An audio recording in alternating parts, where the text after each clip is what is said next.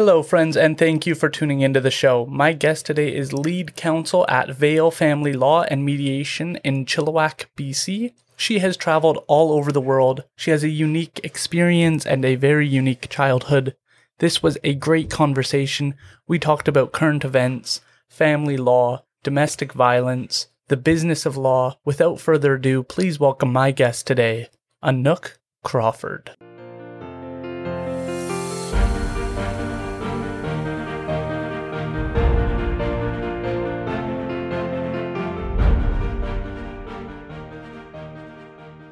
And we're live. Anouk Crawford, it's absolutely a pleasure to have you here. You are a family lawyer. I am hoping you can share a bit about yourself just to start us off. I'm happy to do that. And it's so nice to be here with you, Aaron. Just fantastic. So, um, do you want a bit of my background? Yes, please. Oh, okay. So, it was a long and winding road for me to get to Chilliwack. I was raised in an international context. So, my dad was a civilian for the US military, and my mom and dad met in Europe and Italy. So, I spent like my first seven years there and then was in Eastern Canada for a little bit. Then I was in, I was in BC for a few years. And then uh, in my teenage years, I was sort of island hopping between Korea and Japan. And I'd come back here for summer. So I lived in the south of South Korea, north of South Korea, northern Japan. And then uh, quickly it was, you know, Vancouver, Burnaby, Edmonton, Calgary. And then I came here to Chilliwack 14 years ago, longest I've lived anywhere. Wow. Okay. I know you didn't expect that I did, answer. I did not expect that answer. Yeah. Why? Um, why all the sort of moving around? Yeah, your whole life.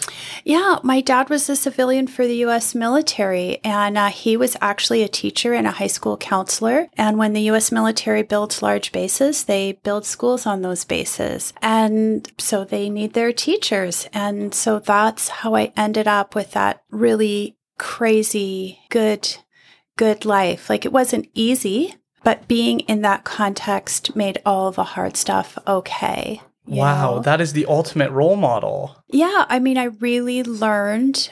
I really learned an identity as a citizen of the world. And so, what happens in South Korea matters to us. What happens in Japan matters to us. What what's happening in the US matters to us so much. And so that was an amazing playground for a youth in a way, but also just to, you know, that in the, in the high school newspaper, the annual talks at the DMZ would be reported on by one of my classmates. You know, that was a really great way to grow yeah, um, what can you say, right? I can't imagine what that would be like. What were some of the things you ran into growing up in that environment? Well, you know, I lived in the south of South Korea in a beautiful oceanside community called Pusan, now formerly renamed Busan, before the Olympics right? So this was uh, mid 80s, and girls with blonde hair and, and blue eyes were pretty rare. And I learned, I had to learn patience, and um, sometimes people were incredibly gracious to me, and it wasn't merited. It was because of my whiteness, and sometimes people were really harsh.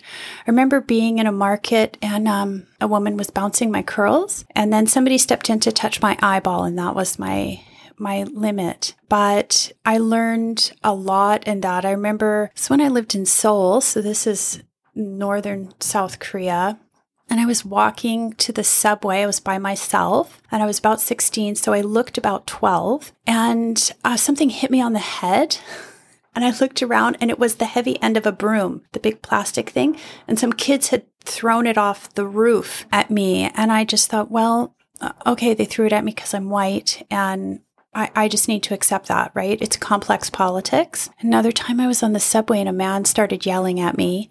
And I thought, oh man, I don't, I don't know enough Korean or we call it Hangul. I don't know enough Hangul to, to say, I, I, I hear you're angry and I'm, I'm, I'm really sorry you're angry. I, I swear I had nothing to do with any American, Korean, or international policy. And, you know, even in the hard situations, I think um, there's really great invitations for kindness because another man stepped in and basically I got the gist of what he was saying. Like, you're yelling at a kid. Why are you yelling at a kid? I mean, come on. What, is, what does she have to do with any of this? So it was a really great um, life. It wasn't easy. I, my father, so when I lived in Canada, I'd live with my mom. When I lived overseas, I'd live with my dad. And my dad was a very violent alcoholic. And I think actually it's really important for us in our imperfections to be super honest about that, right? Because it helps us to consider that all of us suffer. So he was he was a very violent alcoholic, but around me, I had this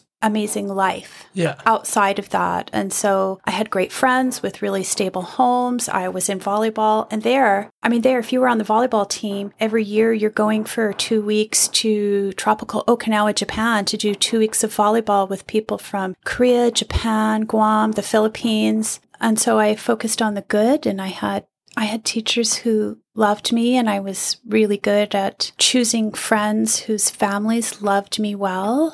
So it was great. A good balancing act between the two relationships, it sounds like. Yeah, because the lack of stability I had was made up for the stability that everybody else provided for me so that it was still a great life and that I felt valued and I had a place to go and and you know I mean our schooling experience was exceptional and I'd go to stay at friends' houses on the weekend. And, you know, one mom always had Hawaiian punch in the fridge because she knew I'd get sick from the bus ride and stay with friends at Christmas. And wow. And it's, it, you know, I wouldn't trade it.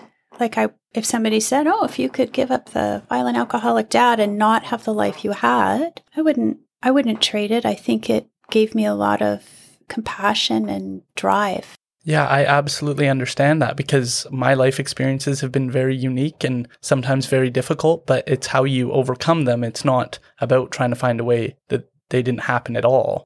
Exactly. I, you know, once when I was, I've met one person in my life who really hadn't had any suffering. And I realized that the absence of suffering in their life was actually a detriment to them because they had no way to connect on um just on a humble compassionate human level with yeah. another person about what they were going through because their life had just been super easy so i'm not advocating that we become cruel parents i'm not advocating we look for suffering but it can be an incredible lesson uh, and a good lesson. Absolutely. It helps you grow those roots with other people to be able to share your experiences or process that with somebody else and yeah. have them be, have your back and show that they're there for you. That strengthens your relationship with those other people, those people who are helping you so you could go to other houses. A- absolutely. And those are friendships I have today. I was just talking with my friend Lynette last month who when I was 15 and living in Japan, her family was was my family and we were laughing about how I'd gone back the next year to visit for Christmas and I, I stayed with them for two weeks and um, they're an, an African American family and I went to their like big community Christmas and I was the only white person there. And a few people were looking at me like, why are you here? And her dad just stepped in and said, she's in our family. She's our daughter. And I thought, ah, that's really nice. And you you carry those relationships for your life, right? Absolutely. How yeah. do you how do you set that against the backdrop of kind of what's going on right now? Because there's a lot of discussions going on around racism and what what is your perspective based on having such a unique experience? You know, she and I were talking about that actually. And when we grew up, when I think we were um, sheltered from some of it because of our gender, because we were female, and we we were just all in it together. And so, you know, she and I, she and I were talking about the just this such deep discord in the United States and I, I mean, what what can I say about Trump that hasn't already been said? Right. And how he how he feels that. I mean, what what can we say about police organizations that when you watch dash cam footage, it makes no sense that somebody ended up dead at the end of that. Yeah. Um, though I also wouldn't wish to be a police officer. Uh, you know, um, the burdens of their work. I I have absolutely no wisdom on it, Aaron, and I deeply ache. You know, for me, the States is pick a state, pick a friend. Like, because I have friends all over the States and I have a sister that lives there and her husband is, is not white. And, you know, what they've seen is that since Trump's been elected, there's just, there's so much more freedom for people to express their hate rather than, rather than critique it. Yeah. And that's so deeply troubling you know, in the protests that are going on in Portland every day. And on one hand, that colliding with COVID, it's just, I don't, I don't think those protesters are being reckless. You know, I think they're saying everybody everybody's life should have enough meaning that you have a hill to die on. And that's the hill they're prepared to die on. And so for all those peaceful protesters, man, that's tremendous courage. Absolutely. And yeah. the police having to go out there and trying to prevent any violence is also equally some of them aren't yes. great, but there are some out there just trying to just, maintain peace. Just trying to maintain peace. I completely, I completely agree uh, with you. Actually, my sister works for the Oregon Police Department in their administration, and I just, you know, I know that she works with good people, and actually, none of us are perfect. I don't think most of the people out there are looking to commit violence, and um, but for the ones that are, they sure are creating risk for so many others, right? Who are taking these pivotal stands and saying, yeah, I, I, I totally get why they're saying Black Lives Matter because for so many it it hasn't and that's astounding. Yeah, absolutely. And this has been going on protests and stances against this since before Martin Luther King and it continues. Yes. Yeah. It's, you know, the Southern United States is so unique and so beautiful and so different. And, um, yeah, their, their dialogues on difference are really, they're troubling, you know, um, though at the same time, I appreciate that they have those overt dialogues rather than the nicey nice dialogues that we have here. I mean, sometimes just call a spade a spade and, and let's put it out on the table and, and talk really frankly about it so we can heal our wounds. But um, yeah. That's an interesting thing that I'll I'll put myself at risk for and say something is during I don't know if you remember before COVID there were indigenous people taking up protesting and taking stances against things and what I noticed was there was a lot of accusations that there were racist people calling uh, the indigenous people who were protesting names. Mm-hmm. And one thing that I kind of pulled out of that was I didn't think those people were actually racist. Do you the, think they were being ignorant? Yes. I think that yeah. when you see a big group of people that isn't you, you call them whatever name you're thinking of in that moment that fits that category. And it just so happened they were indigenous and horrible names were said. But that doesn't make the people who said them automatically racist because to me, that person would have to think those things year round in order for me to deem them as racist individuals. To say it in the heat of the moment when somebody's in your way driving to work is different than having that stance all the time. Yeah, I, I think that there's I think there's value in us talking about the reality of our ignorance and our ignorances, and also moving that further and saying, my ignorance may actually cause you harm, and my not intending that harm doesn't change that harm. But do I just deem you a hateful person in that? You know, the closest I have to that is, um, well, one obviously being a, a, a, woman, you know, people say that women, when they move into their 40s towards their 50s, they become invisible. And um, I agree with that, and I've quite enjoyed it because when I was younger, I got all sorts of unwanted attention that made me feel unsafe, that I didn't invite, that I didn't ask for, and I didn't deserve. But I think you're right. If I if I look at those men, do I think they're misogynist? Yeah, uh, but do I think they even realize they're misogynists? No. Would it help me to um, pin them as hateful, terrible people? I don't think that's actually going to help create the bridge.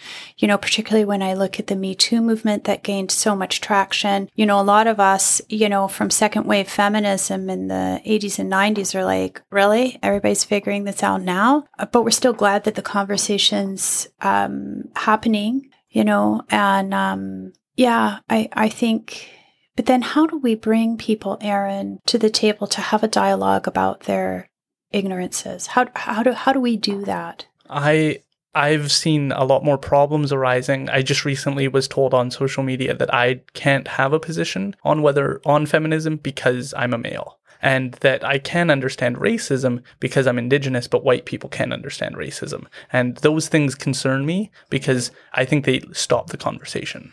I, I absolutely agree with you. I think we need to make a space for us to talk about what you think feminism is. If you think you're a feminist, and um, what what you think about the status of of women, white, non-white, indigenous, um, African, Asian in Canada today, and we actually have to have those dialogues. If where we're going to, which is I think where we're at right now, if we stay here in this broader social dialogue of I'm female, so I can talk about being female and you can't talk about it, I think it really limits our conversation because you have a mother, you were raised by a single mother, and you saw her struggles and you've seen her triumphs, and that has informed you as a a man. And certainly as a mom of a son, I want my son to grow, um, to be thoughtful, to be aware, to be curious, and to have dialogues in the spaces that are deeply uncomfortable. Absolutely. Super important for us. And if we can shift that, we will have, I think, a healthier community overall. I absolutely agree. One thing that I run into a lot is having a partner and having her even just run inside to, or run to the grocery store and I'm sitting in the car and I'm watching her and having other guys check her out makes me uncomfortable. Like I don't mm-hmm. appreciate those men. That I'm not supporting that approach. I think that that's heinous. Like yes. I don't think I think it makes people feel uncomfortable. It does make you feel very unsafe. And I'm on the side of females that I yes. think that there needs to be a conversation about how do we address that in like a concrete way because telling men don't do that doesn't seem to I've said it. it I've, I've said it right to their face and they, yeah. it doesn't seem to register as I'm going to change my behavior. So we need to figure out what will. Yes, yes. And I think engaging men in the conversation about what is it for young women today in this society to be young women, what helps them to feel safe, valued, and a full part of the community, and what doesn't, then helps you engage with other men. Absolutely. It, it so it's really important you and I having a conversation about racism, about Indigenous experience, about being an Indigenous law student. It's really important for us to do that. One, to have those dialogues, build understanding, but then we're both chatty people. I'm going to go and say, yeah, I had this really great conversation with Aaron. And have you guys considered these issues for your law firm? And if I can't engage in the dialogue, then I don't have permission to ask my questions, which will sometimes be stupid. Yeah. And that you trust that on the whole, there's good faith. That there is good faith and that I want to reach out and I want to be in a shared good space with you. I think that's going to get us so much further than I think what you younger people are calling today cancel culture. Absolutely. Cancel culture, they make a point but we actually don't have um, a complex dialogue and conflict. And I think we've actually lost ability to have civilized conflict. I, I agree. Even um, we went kayaking the other day, and on the tour they were talking about how the the indigenous community used to plan things hundred years in advance, and a lot of cultures used to look that far in advance. Like think of the pyramids; they obviously took a very long time to build. It wasn't within one person's lifetime, mm-hmm. but everything is revolved around one person's lifetime today in a way that it wasn't so long ago. Yeah, it's. I mean, we're on much more rapid cycles, and people aren't there, our attention spans aren't what they were. But if it's just, I disagree with you, and in my gender in this dialogue, I have the authority to shut you down. And if you continue to try and engage with me, you are somehow the oppressor. It's highly, highly problematic. And I, I think we're going to see those impacts in law. We do, we do. We see it in the family law fights and, and just we actually have this pervasive inability to engage in conflict while supporting one another's dignity. Like that, if we can shift that as a community, we will be better off well, exponentially. Let's get into it then, okay. because one of the interesting, um, we'll start with family. Sure. And let's hear a little bit more about what your upbringing was like in terms of going through those experiences? Sure. Yeah. I mean, it was ex- it was extremely high high conflict, and uh, and you know, hence my mom left when I was seven and brought us to Canada, and then I went to live with my dad at um, thirteen. But I definitely learned a lot about conflict. Interestingly, you know, my dad was he was a very intelligent person. He had a very compassionate heart, and he was very open to having dialogue. I think that was unconventional in those times, probably still with a teenager. You know, I was okay to swear, it was okay to speak my mind. Really, the only thing I wasn't allowed to do was uh, skip school and smoke cigarettes. So I smoked cigarettes, but I didn't skip school. And where was I going to go on a military base, you know, to the Burger King down the street where they can say, oh, one of your students is at the Burger King, you know? But it really, I think, I think when you're young, you choose how you're going to deal with conflict. And I think part of it is innate. And I'm not an appeaser. I'm, I'm not. I, and so it really primed me to stand up to the bully. And so my fight or flight is pretty uh, much 98% fight.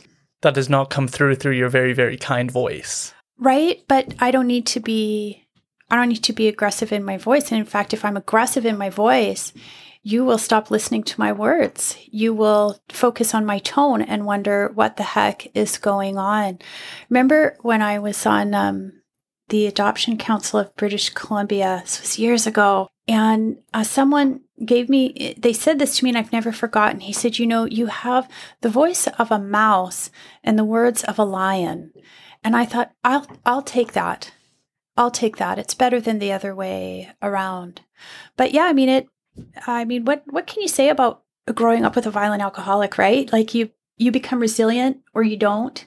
And I was really lucky to be a resilient kid looking back. I look at the little five year old me and I'm like, ah, oh, you were, you were really badass. You were, you were such a confident little kid and you knew your worth at five. You knew your worth at 15. You knew your worth. And, and because that worth was challenged. Um, and honestly, the universe was so gracious to me and dropped teachers into my life that were inspiring and gave me their time and, and, and good friends. And, uh, so yeah, I was an upstart then too, you know, but but I was given this great environment to be nurtured in by others, and I was prepared to accept that from others, and that made all the all the difference. What on earth do you call that? Because that seems to be a, a running theme is that yes. people are placed in the most hellish of circumstances and then given the resources to to cope and survive yes. and then thrive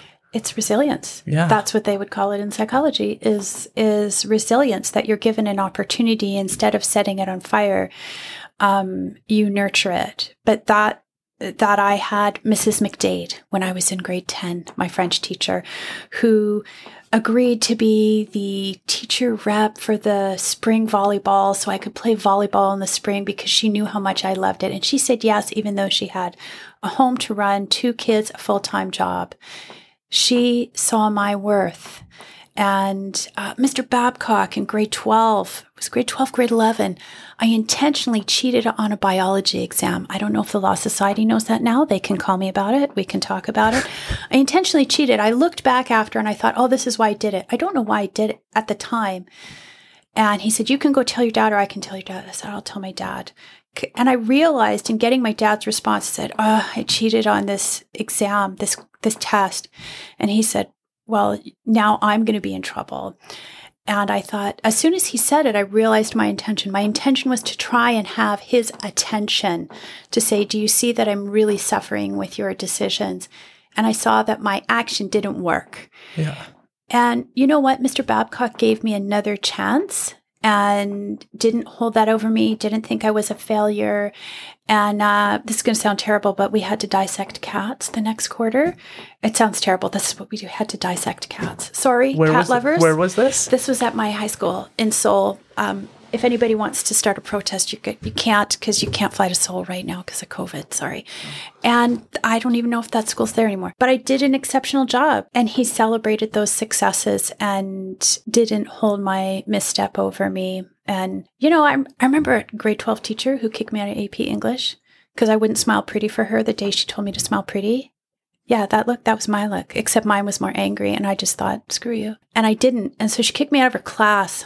And she had a talk with me later, basically saying, I don't think you're going to make it in life. I don't, like, I really worry about you. And I've never forgotten that. And then when I went to college, I thought, oh, she really, she really thinks I'm going to be a failure. And I finally figured out how to study and did well. I thought of her with every A plus, with every scholarship I got. I thought of her and I thought, you were so wrong. And even that was a defining moment. Because I was an upstart, I just thought, I'll show you. It's so interesting that we need doubters because I do know exactly what you're talking about. I had a high school teacher and she brought my mom in for one of those parent teacher conferences and looked at me and my mom and said, I think your son has narcissistic personality disorder. That's really cruel. And that I don't think he's going to succeed. I don't think he's on the right track. And having other faculty, the counselor at the school and the the principal take my side, even though my mom, being incredibly vulnerable, is trying to touch or trust the authority that's saying this person has this problem. And I started a podcast about role models and other people Yes. doing good in the community. And it's crazy that I've never forgotten what she said. Never. I've never forgotten the position she took on who I am. Yes. And I've done everything I can to show her that that wasn't the case and you were wrong. And when you look back, do you see that she was interpreting your inherent self worth as arrogance and self centeredness?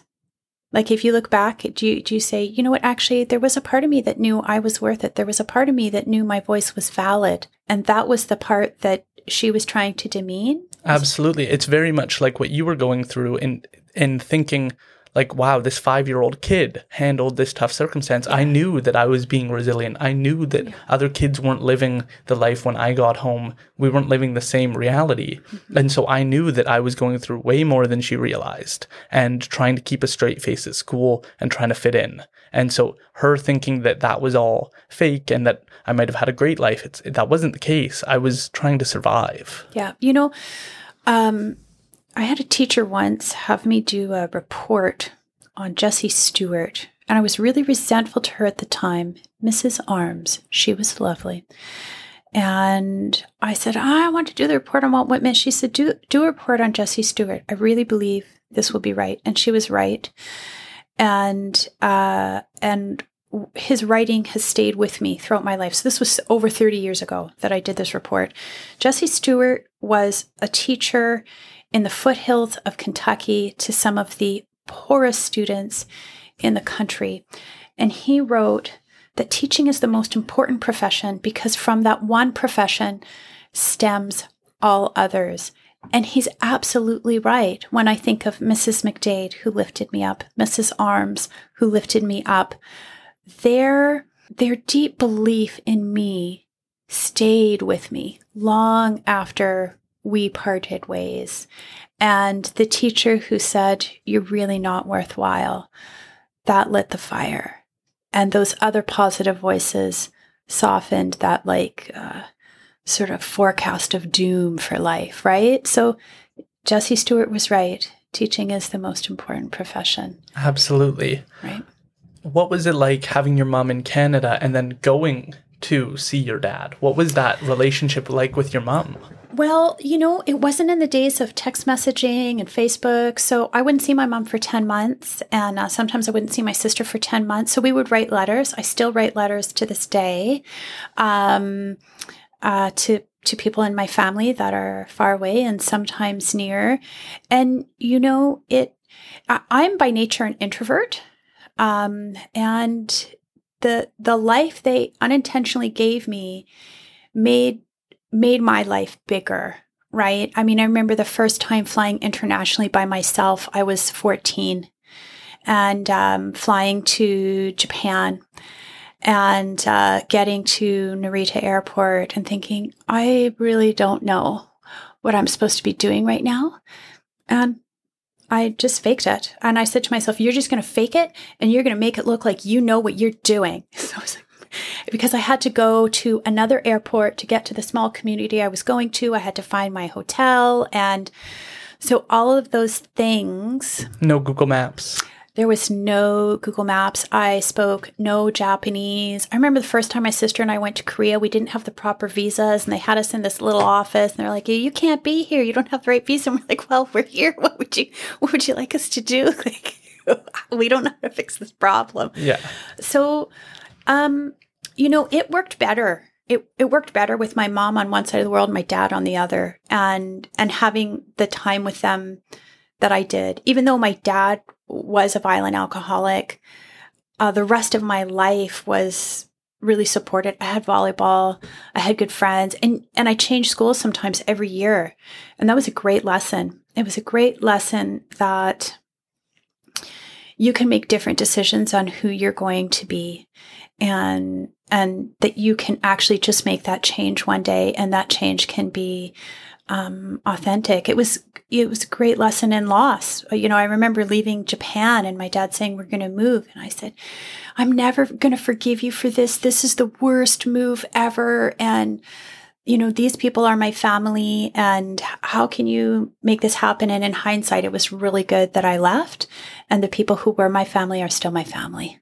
You know, um, yeah, and then and then you you have friends everywhere, and and uh, yeah, it, it, was it was good. I mean, it was super unconventional, but I look at the work I do now, and I think, wow. Um, if my parents had been in the same community, that would have been a disaster. I would have been going back and forth, and that's not something I would have liked. And so I would come back to Canada for two months in the summer, and then I'd go back to Korea or Japan or wherever that was, and and those experiences were like out of this world. Like in Japan, we were in northern Japan in Misawa, uh, where they get lots and lots of snow, and uh, it was an Air Force base. And I could look out the tiny window, it was about this big, and at the top of the stairs in our little townhouse that I shared with my dad, and these fighter jets would be flying by. And every day you got to feel it in your chest when uh, when they broke the sound barrier. It was it was it was really beautiful. You know, grade ten algebra. The teacher would be driven crazy because the I think they're called the Blue Angels. They were coming to do a show, right, to keep morale up, but they need to practice in their airspace.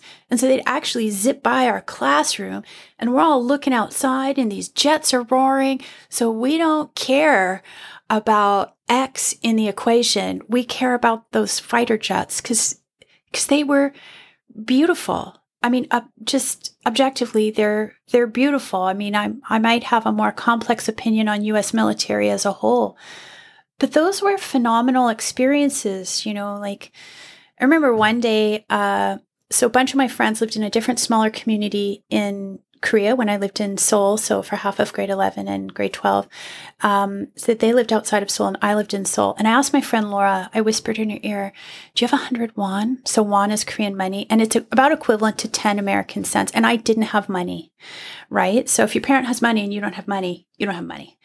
And, um, she said, no. And, uh, my friend Shane, he's a very sweet guy, said, well, I can give you money for the bus. And I was just mortified. I was mortified that I didn't have money. I was like, no, I'm fine. Thanks. Um, and so I, I had to walk across Seoul to get home. And it was like a two and a half hour walk. And it was a fabulous adventure. I actually didn't know which way to go. Like, I'm like, okay, I'm here and I know my, my home is sort of over there. But, you know, Seoul is like a mishmash of streets. It's kind of like Chilliwack in that way because Chilliwack street navigation. navigation's a bit crazy. And and and I made it and it was fun and and you know sometimes it'd be like oh okay that university student's trying to talk to me I don't want to do that or um, I remember coming around on the bus at uh, Shinchon Rotary so think of our traffic circles here so think of that like 10 times bigger and there's no circle in the middle, but everybody just knows where they need to go. All the cars, right? It's crazy. So the bus comes into the circle, Shinchon Rotary, and we go around the corner and there's a university protest. And we used to say in Seoul in those days, if it's good weather, there's going to be a protest. And those students had things to protest. And the students were really the only ones who could protest. If you were employed and you were protesting, you're going to lose your job, right? And they had Molotov cocktails, and I was the only white girl on the bus. And I thought, okay, what do I do here? What do I do? Do I leave my bag? Do I jump over the bus driver and like run? And I'm like, they're going to be faster than me. And I got through it fine, you know, but those were actually strange and important things to have to consider at those age, at that age. They, they were really valuable wow. to me. What? They were great. You agreed to go back to your dad despite knowing yeah. Th- that you would be facing those things. Yeah, because I had a lot of conflict with my mom, and so I th- I kind of thought um, that living with an alcoholic who's sometimes violent is better than day to day conflict. That does not seem like it would fly by anybody's like Good thinking. choice. It was a good choice. But nobody would be allowed to say that now that you could succeed in that circumstance. Yeah, I mean, I think if my family had come come under the lens of MCFD, my sister and I both both would have been in foster care, and um, we would not have been better for it. Wow, that is that is a Right? big statement when you think about what you were going through and choosing to go to that. Yes. It sounds like every interaction you've had, whether it's taking an airplane or going back to see your dad or having to get across Seoul, you're always willing to face adversity, face the Yeah. unknown, Yeah. and continue through it. Yeah, and they taught me that, right? Yeah. because I'm I'm very much an introvert. My parents had a sailboat when I was a kid, and I hated it. I mean, I cannot express to you how much I hated it. And they were very skilled at sailing, so we would be out on the ocean for two weeks, and all sometimes all you'd see is water. And I understood, even at four, the vastness of what was below me. And we would be in treacherous storms.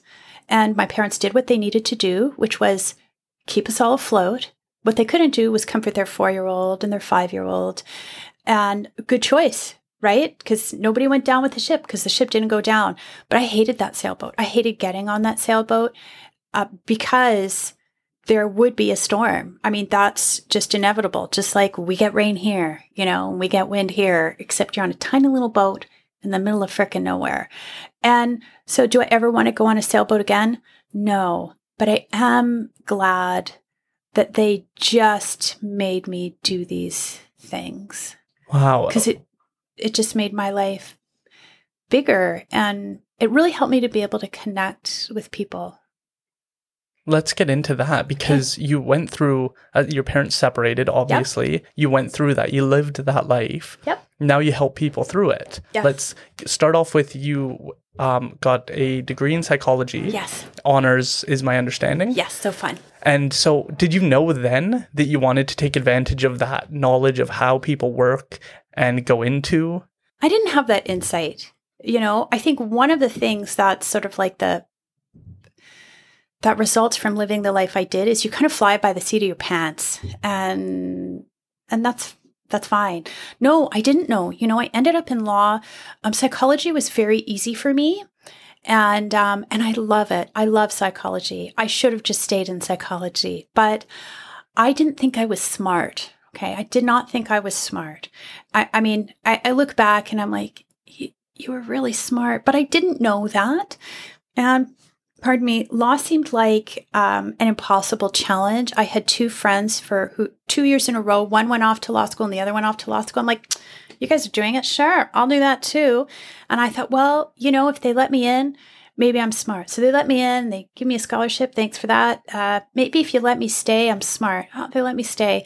Maybe if I graduate, I'm smart. Okay. Maybe if they let me into the bar, I'm smart. So it was like really expensive therapy to figure out that I was smart. You know, I look back and I'm like, what a ridiculous proposition. All the evidence pointed to that you were smart, but still, I'm like, oh, well, I was raised a francophone Catholic, so you know, we we shame ourselves regularly. Yeah. wow. it's part of our cultural existential experience. So, no, I didn't know. So I just I just happened to go into law. It wasn't part of a ground plan. And I thought, oh, all these other people, you know, they have like political science majors, or uh, I just thought other people had degrees that were better suited. But in fact, psychology was perfect. Wow. So, what was going to Simon Fraser University like in comparison to going all the way to Alberta? I really liked SFU. You know, I think they were really forward thinking. I remember going to one of my professors, Professor Ogloff, I think his name was, and saying, I found this research. It was really poorly constructed. I'd like to try and Im- improve on it. Okay, let's do that. Uh, you know, for my thesis, I- I'd really like to do qualitative research on the longitudinal experience of women who lose children in adoption. Okay, how will you structure that? And so it was a really great way to um, uh, have psychology be meaningful. I think UBC has long been known as more of the traditionalist, whereas in my degree, I focused largely on women, motherhood, and madness. And as nuts as that seems, it's so incredibly relevant. that the history of how women are constructed as mad in society and um, mother as the other in our society. And it's actually all really relevant. So I loved that I had the freedom and the invitation to be um, curious and um, novel in in my approach, and that was really well supported. And then I ended up. Why did I end up going to U of A? Um, because moving is in my blood right? Yeah. Had a whole life of moving and I'd been in BC for a few years and I'm like, well, sure, I'll go somewhere I've never been before. I mean, that's how I ended up back in Chilliwack and I really liked U of A. I thought, um, I, I thought that they had, um, I, I never thought of a law school as, as a healthy social experience. I did not enjoy it, but I knew that it was healthier than others. And um, I could, again, um, do focus on interesting topics. I, I, when I was in third year, I wrote a paper with a first year and a second year on um, what are what are the um, charter privacy rights for sex trade workers on the street who have nowhere to go? Do is is there some level of privacy that they can expect in their in their lives if we consider privacy from the perspective as an essential component to our emotional wellness? To our psychological wellness. All of us need to have some aspect of privacy in our lives. And what did you get out of that research? Oh gosh, that was so long ago, Aaron. I can't remember. Okay. I can't remember, but it was really it was really interesting. And uh, my dad my dad passed away in my third year of law school, and um, teachers were really the professors were really supportive and I had classmates who were really supportive and um, recorded all of the classes that I missed. And I, I had to make up in the, the last semester what I had missed. But, you know, I had professors saying to me, you know, law school isn't everything. It's just something. And, and other things are always going to be more important. And I appreciated um, that message because law really indoctrinates you um, into this the thought that law is the most important thing in your life. And even when you practice, that's really hard to get away from. I agree because the communities start to build, and then there seems to be this movement away from talking to people outside of the law field. And I appreciate that both you and Kevin understand that yeah. there's an importance in having relationships outside of that. Super, it's super important. And it's actually really important that we actively um, step off the pedestals, pedestals that we're invited to have and say, actually, law is my job. It's it's not who I am. My wins are not who I am and my losses are not who I am. It's hard to accept when when you have a loss, like if you have to go to court, but it's actually the truth. I think we really need to take the shine off of the plaque that says lawyer and say it is it's just my job.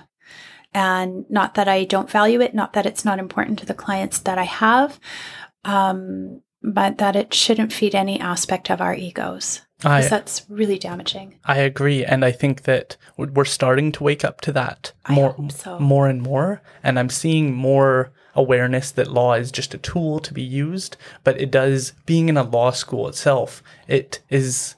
You don't talk about any other topics. You don't talk about yeah. what's going on in the biology department. Like you, you're not thinking of anything else other than the interpretation of the law and the words you're reading in the book. And so I think that's really interesting. Could you give us a little bit of an understanding of how you got? So you went to law school. Yes. You had a psych degree. Yes. You had experience in separation, and now you're a family lawyer. Yeah, I remember having a conversation um, with lovely Joanne Vandale, and um, she, you know, of course, because you know Edmonton, there's going to be lots of classes on oil and gas and tax, and I remember saying to her, "How can you choose to be?" A tax lawyer. Like, I just thought I'd pull my teeth out with any painkiller before I do that. Now, strangely, I find tax interesting. And she said, How could you be a family law lawyer? And at the end of the day, we all pick our poison. And you need to figure out, each of us needs to figure out what aspect of the law is meaningful enough for me that if I am going to miss my weekend with my kids, I'm going to show up late for my spouse's birthday, which of these aspects of law is important enough for me in this world that I would do that? That's like a giant question people should be asking themselves, regardless of what they practice, is what is most meaningful. I think we're hearing more and more of what makes you happy or do whatever makes you happy. And it's like, that's a very short term plan because yes. you can hit that really quickly. But finding what's meaningful, what's going to get you out of bed on the Friday that it's absolutely sunny and you'd rather be on the lake and everyone wants to be on the lake, what's going to get you into work and give you a good day's work where you actually make a difference in somebody's life. Yes. And your freedom is that motivation for me. And it's freedom in a per- particular context. Your freedom to see your kids, um, your freedom to be able to buy groceries for your children because I was able to help you get child support.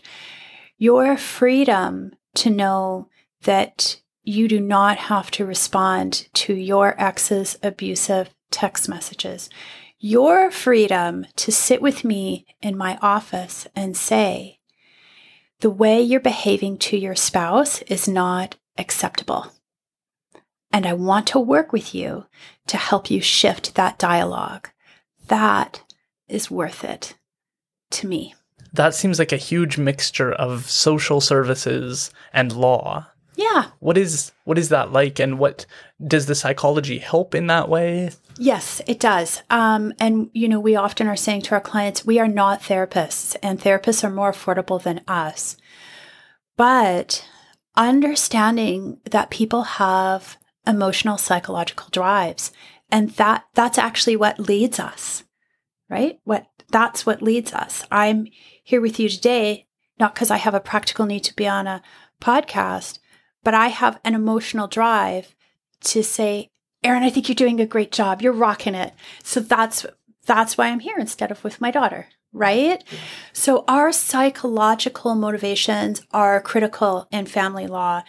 And I do think that one of the things that we miss so fundamentally in teaching law students, in teaching young lawyers, is how do you communicate with your client so that they will come alongside you and work with you. And the number one ingredient in that is that they have confirmation that I see who they are, that they are of value, and, and I acknowledge what they're going through.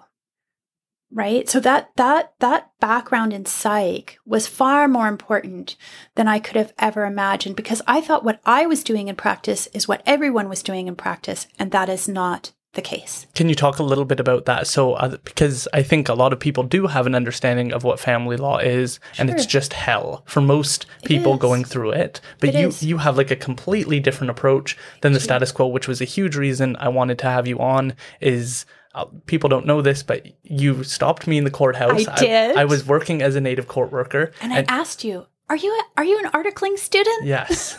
And I said, no, just a native court worker. And I you said, what's that? Exactly. The interest. And then you invited me to your office Yes. to have an espresso Yes. and talk about what I do. And you would Yes. tell me what you would do. Yes. And that was incredibly valuable because I'd have people coming to me with criminal law matters saying, I also have a family matter Right. tomorrow. And could you help me with that? And I'm like, no, I don't ah. know anything about it. I have no idea even where to point you. Huge. And you helped me understand where to direct people and how to help them through those moments. Oh, you had such a huge task. I remember us having that first conversation. Oh, what's a native court worker? What do you do? This is so fascinating. Do you also have to go into family law? Yeah. You have to know family law too? Let's talk. Yeah. Right? Because it's huge. You know, even lawyers outside of family law think it's straightforward, it's easy peasy, it's something they can dabble in. And I think we're going to be seeing that once again with the major shift away from personal injury because of the changes with ICBC.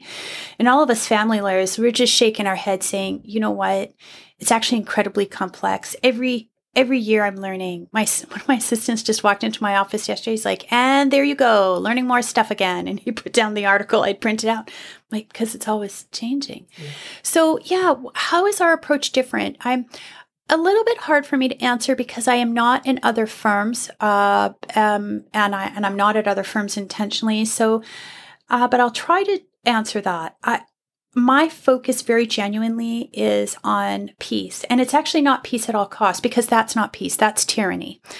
Um, you know, what I what I say to my kids is, you know, I know other people call mommy a lawyer, but what I want you to think of what I'm doing is as peace piecework. I'm a piece worker, and my job is to help somebody see the different options on a path of dignity to help them get this knot untied and help them find ways to stay on that path so they don't demean themselves, their spouse, they don't cause mental illness in their children. Some people really aren't aren't interested in that. They really are interested in high conflict. They're interested in spending their 60,000 and having you spend your 60,000 on a trial and they're interested in total domination. So that would never be my client. I might have that other party on the other side. Um, but it it really is about inviting a client honestly to be accountable for the decisions they've made in a non-shaming way we don't we don't need to do that but listen you chose the spouse and nobody starts a marriage or a common law relationship you know, thinking, you know, let's have two good years together, three kind of boring years, and then let's make those last seven really traumatic so that we never forget all the hurt that we caused one another. Nobody starts out with that intention, and yet so many of us end up there. So, uh, you know, it's like, well, this is where you're at, and how can we help you move through that in the most efficient manner keeping as many dollars in your pocket as possible um, so that actually you're able to rebuild and go on and have a really positive vision for your life and to actually be really grounded in your own self worth. So, it's kind of a, a very circuitous answer, isn't it? I apologize. No problem. I have to touch on the um, peace at all cost is a tyranny. I think it is. Can you elaborate? Because I absolutely agree, but how did you get? That's a, such a succinct way of saying that. Yeah, uh, well, um, you know, here's another thing I wish they would teach in law school, which is directly related to that boundary setting. Okay.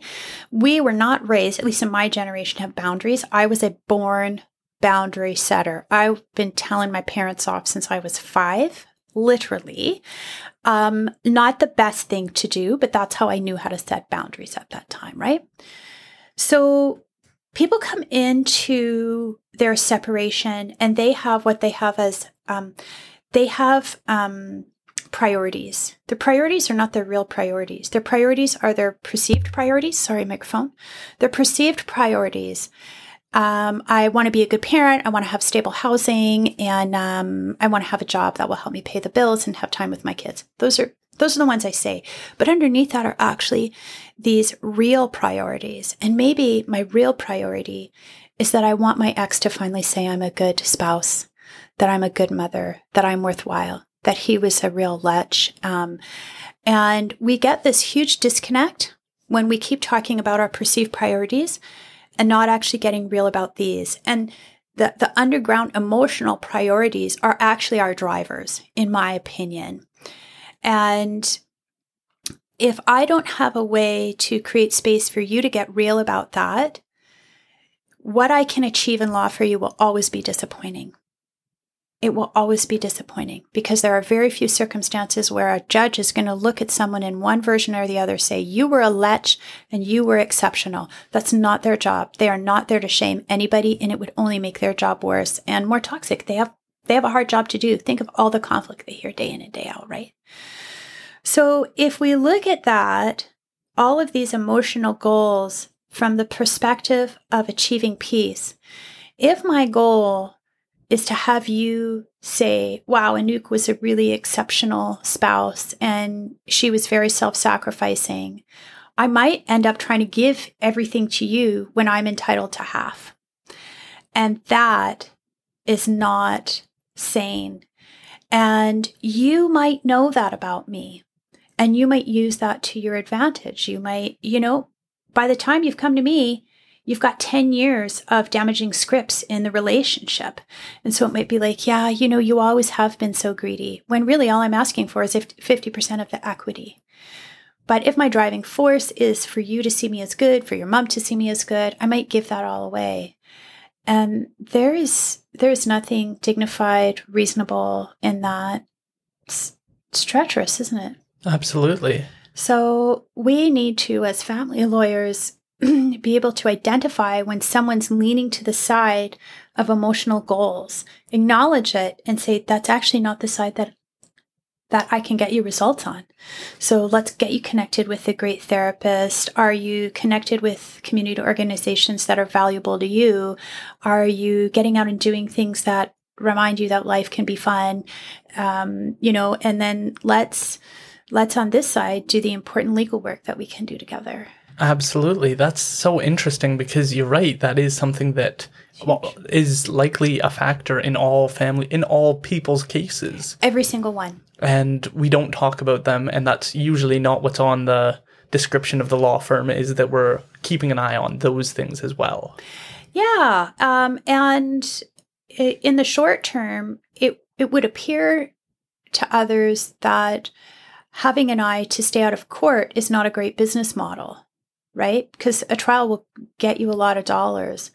But actually, um, it's really toxic. And I, I have an ethical responsibility as a family law lawyer to support you and any client walking in. I'm making it sound like you're one of my clients. Aaron's not my client, uh, just so you know. Sorry. Um, but to support anybody walking into my office to be able to solve the problem without the stress and expense of going into court. So every family lawyer has that active duty. The challenge is how do we interpret that duty?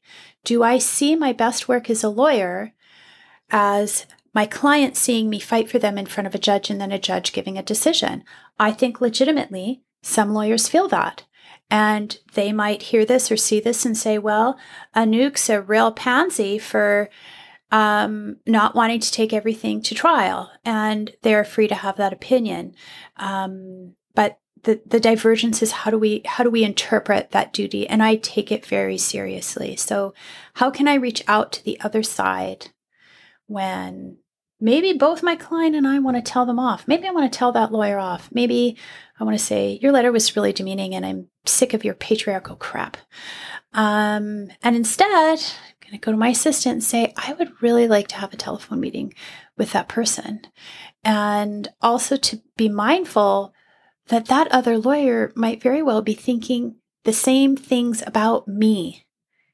And so, you know, when we were talking before about conflict, maybe if I've said it wrong, um, to give space um, for the possibility that I actually am a good person who just said it wrong. And I have found that so many times on files.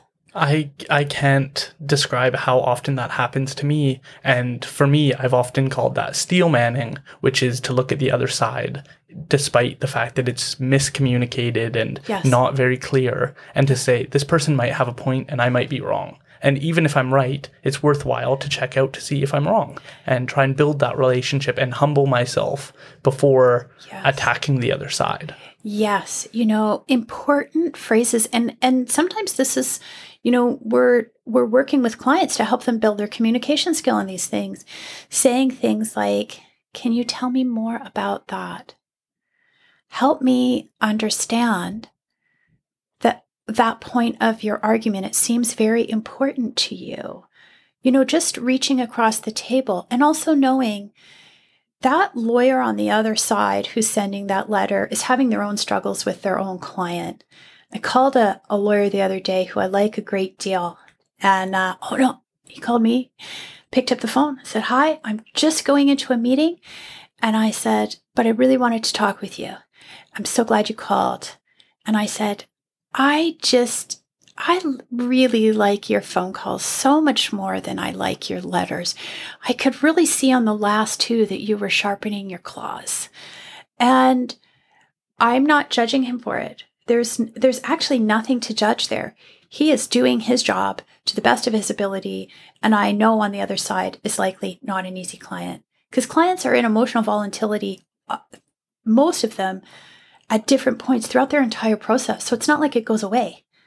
Um, and just to be able to have the confidence in one another to pick up the phone and believe that we, we can have a civil dialogue. Absolutely. And recognizing that different mediums are good for different things because I've gotten into disagreements with people verbally and gone, you know what? This person really isn't going to understand what I have to say because if I go into it and say, hey, I want to talk about this issue, they're going to leap on the normal defenses of you misunderstood, you don't understand, you misread that, and that's on you. Like, isn't that interesting? But if you can lay it out in like an email and say, I know you're going to bring up this argument. Yes. I know you're going to say these things. I know that that's where you go when I come at you with this information. And so I have to be very careful and be very diplomatic in recognizing these are the three things I think you're going to say.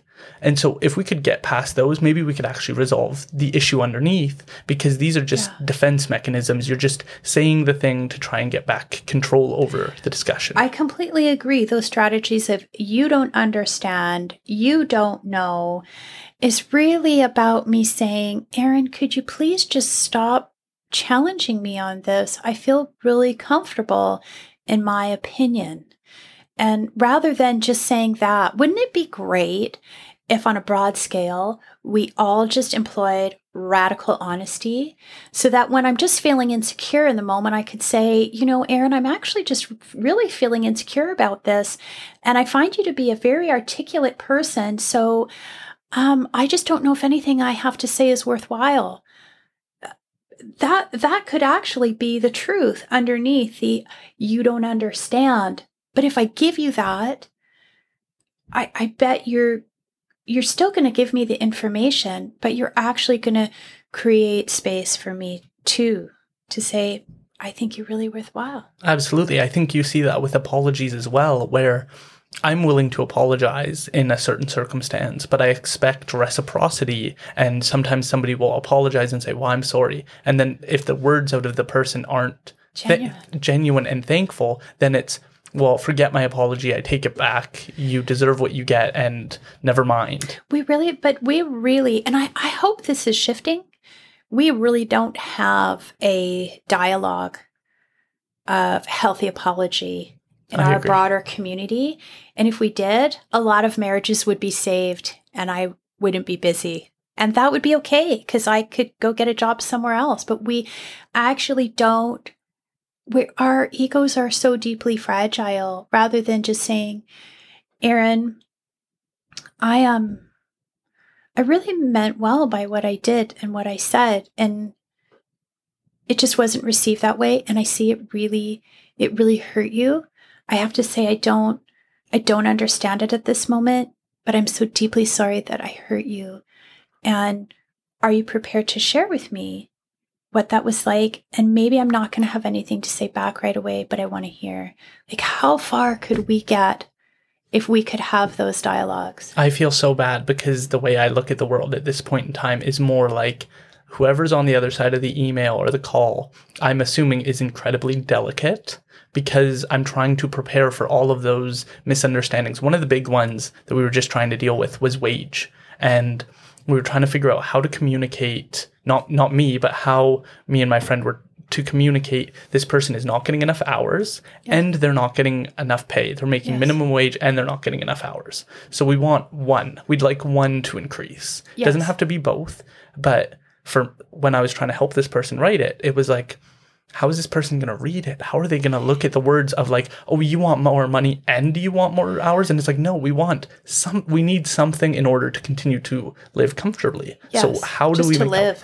How, comfortable is probably not even in the equation. Exactly, just to live. Exactly. But how do you communicate that through an email or through a conversation without the person thinking of you as a money grubber or trying to, oh, you just you just started this job and now you think you deserve all the hours? And it's like yes. that's not our goal. Our but, goal is just stability for a really dedicated employee. And so, how do you communicate that through those mediums without having the person lean in? And that's always in my mind when I'm talking to someone: is how is this coming across? The, if I was to interpret it the worst way possible. Yeah. And so that's I don't think a good sign is that that is where my mind goes. I think it's a it's very lawyerly of you. Yes, I do, um, because we need to think of what is the worst outcome here and how can I protect you from that. Yeah.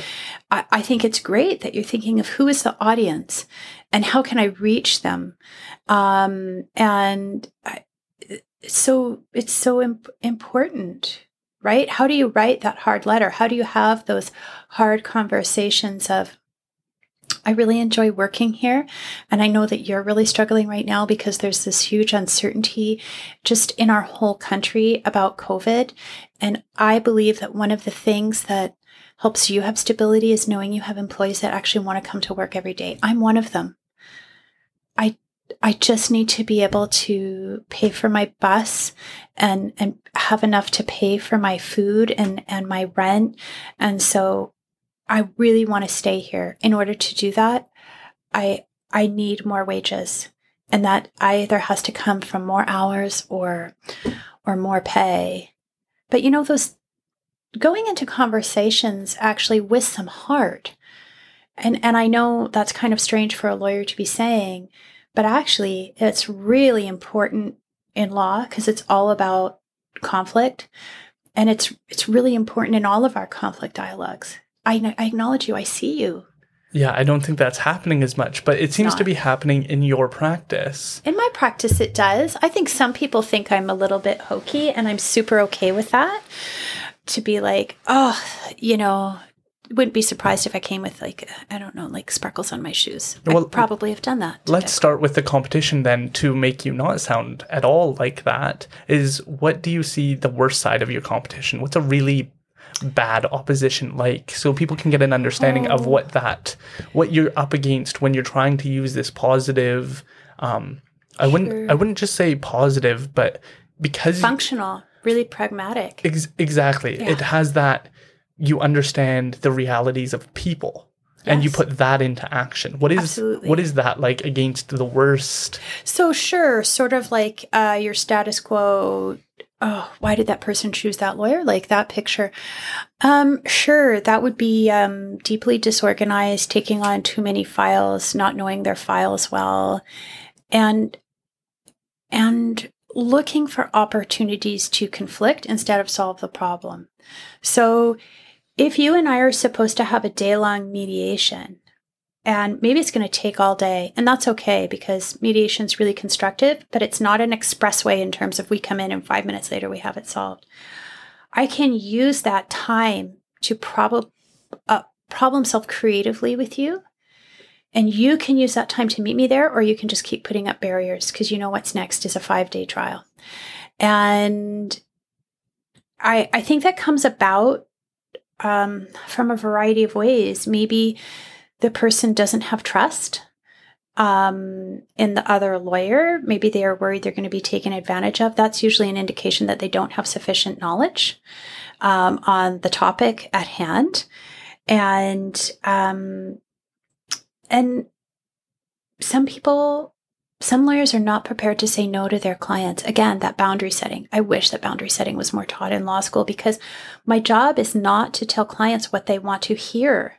My job is to tell my client what they need to hear. So, um, what are the legal principles affecting child support? What about spousal support, property division? What if you're on band land? What does that mean for the property that you're living on? Um, you know, whole host of other issues. but it's really unlikely that if I'm being honest, I can give you a yes, you're going to get everything you want. And in fact, if I'm being really honest, I'm going to say a, a good settlement is one where you are both deeply disappointed, which means neither of you got everything. And so, am I as counsel able to say that to my client? And if not, then I'm more likely going to be parroting them rather than guiding them and being their support in the legal process. So we have to have the confidence to be disliked. Super honest. That's what it is.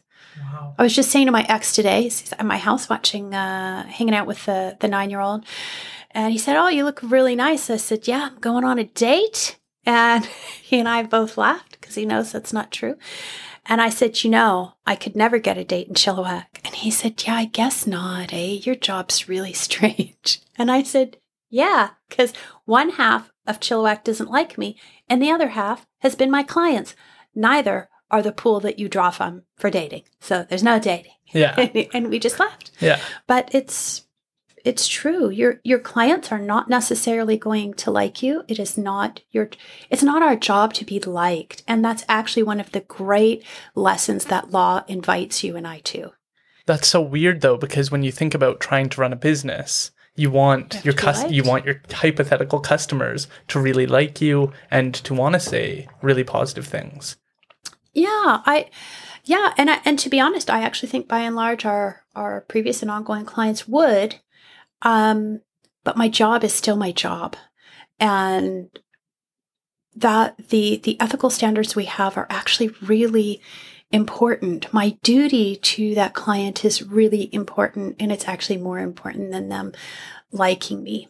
Because it's really easy to give a platitude, Absolutely. right? What um in law we learn about something called like a duty of care. And how to approach things. I don't think most people have to interact with those types of terminologies. Could you tell us a little bit about how what a duty of care is in your circumstance and how you view that as manifesting itself? Oh, well, I think there's, um, I, I mean, I think there's many, right? I mean, from your really standard, um, I'm holding the proceeds of sale from the family home in the trust account, and I have a duty of care to you not to squander that money, not to steal that money. If it's a sufficient amount, to put it in a high interest account to help you guys have a larger pool to draw from. That would be really standard. But you know, in I would say in in family law, but I can think of a whole host of other areas. Sorry. Um, when you're talking about your duty of care to your client, it's really about being honest about where they're at. Does the client actually understand the instructions they're giving you? Do they actually understand their options that are available to them? Or am I leading you down the garden path? Am I taking away opportunities for you to get peaceful settlement with your ex spouse because I'm in conflict with the other lawyer? Can you imagine? I mean, that would affect somebody's family forever. It affects their children's wellness. So, in each area of law, it's expressed differently, isn't it? But at the end of the day, we have to protect the client's interests above our own. And if you're not able to do that, you need to get off the file. And, and if there's some conflict, you need to get off the file. And, you know, many of us lawyers say it's, it's good to regularly fire a client. And I don't disagree with that sentiment. What what is that like to recognize that and to have to go up against people who are they don't realize you owe a duty of care. They don't they're hoping that you're going to act ethically, but likely the person walking in is coming in very vulnerable. Yes, they are. To not understanding your role, what you're capable of, and how much power you yield when you hold all of their money in a trust account and what that and they're just having oh, faith. Oh, these are this is a great question because this is actually something I address in pretty much every consultation that I have with clients. So number 1, one of my guiding principles is choice. That I get to experience choice in my life and you get to experience choice in yours. So one thing I say to every client, every potential client that I'm meeting with is I actually would really like you to take the time to think about whether we're the right firm for you because we may not be. And you need to know that that's okay. And they're kind of shocked that I'm saying, I really think you should think seriously about not hiring me. And that is basically what I'm telling them. They're like, what, what are you doing? And they look at me surprised and I say, listen, your freedom of choice is really important to me and that you have choices throughout this entire process. So we start with the lawyer you choose. So I'll often say to them, let's think about it from the perspective of the the um, relationship you have with your family doctor. It's a business relationship and it's personal to you. And do you have a good relationship with your doctor? And many of them say yes. And I say, here's what I think are the hallmarks of a good relationship with my family doctor that my doctor hears me, she understands the issues, and she tells me what I need, not what I want. Because otherwise, she'd say things like, Anouk, cigarettes are great, just, and just drink caffeinated beverages all day, right? That's never what she would say to me, ever. And so that's a good relationship because she tells me what I need. And so I'm really honest. I'm, I'm inviting clients to think about their relationships differently, starting with their relationship with me. So if you don't feel that we're a good match for you, it's actually not my job to convince you that we are. It's my job to give you the space to support you in finding the lawyer that's a good match. So I'd like you to think about it for at least today. And sometimes there's exceptions if they're like, you know, my, my kid's been taken. I don't know where they are. Okay. Let's, we don't have time for that sort of self reflection. And if you want to retain us, here's what it looks like. If you don't, call us back and we are going to give you referrals to lawyers that we would love to have as our counsel. So one, give them choice. Two, talk about the the importance of the of clients saying to lawyers, I don't know and I don't understand. You know, I had a client write me back once, and I often quote this experience. I sent him a letter, thought it was super straightforward. He wrote me back two words, two and a half words. I'm overwhelmed. Excellent. Now I know where you're at. I can meet you where you're at. All right, come on in. We'll make you a latte. Let's make it decaf since you're overwhelmed. And let's just sit in this space together and we will go through it. But his honesty helped me support him as his counsel better. So letting people know that they have the right um, to say to their lawyer, I don't understand what's going on.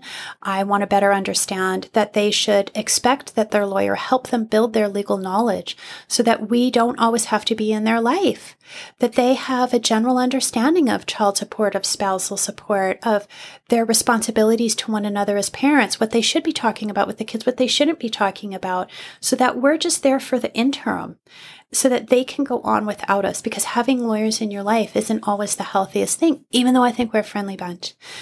And then the next one, um, which is an unexpected passion of mine, is billing. So with every client, I say, you have the right to know exactly where your money goes when you hire a lawyer. So I talk with them in a very frank way about billing because we live in a society where it's rude to talk about money. And I don't think that's helpful. So, what I'll say is every time you get a bill from a lawyer, it should say date, activity, time, date, activity, time with enough specificity that you understand exactly where my time went, where my team's time went, and where your money went. And if you're concerned about any of it, you have the right to ask about it and what you should expect on the other end of that call, or if you're coming in for a meeting is time and willingness to hear you and explore that issue. Now, if you want a discount just because you want a discount, I'm likely going to say no. And I tell clients that right up front.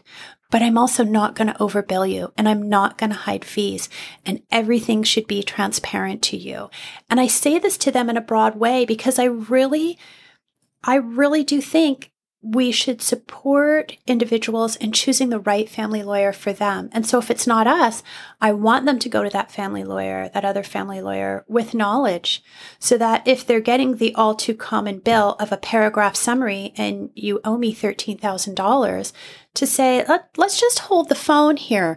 $13,000 takes a long time for me to save. And even if it doesn't, I have the right to choose how I spend my money. How did you spend my money?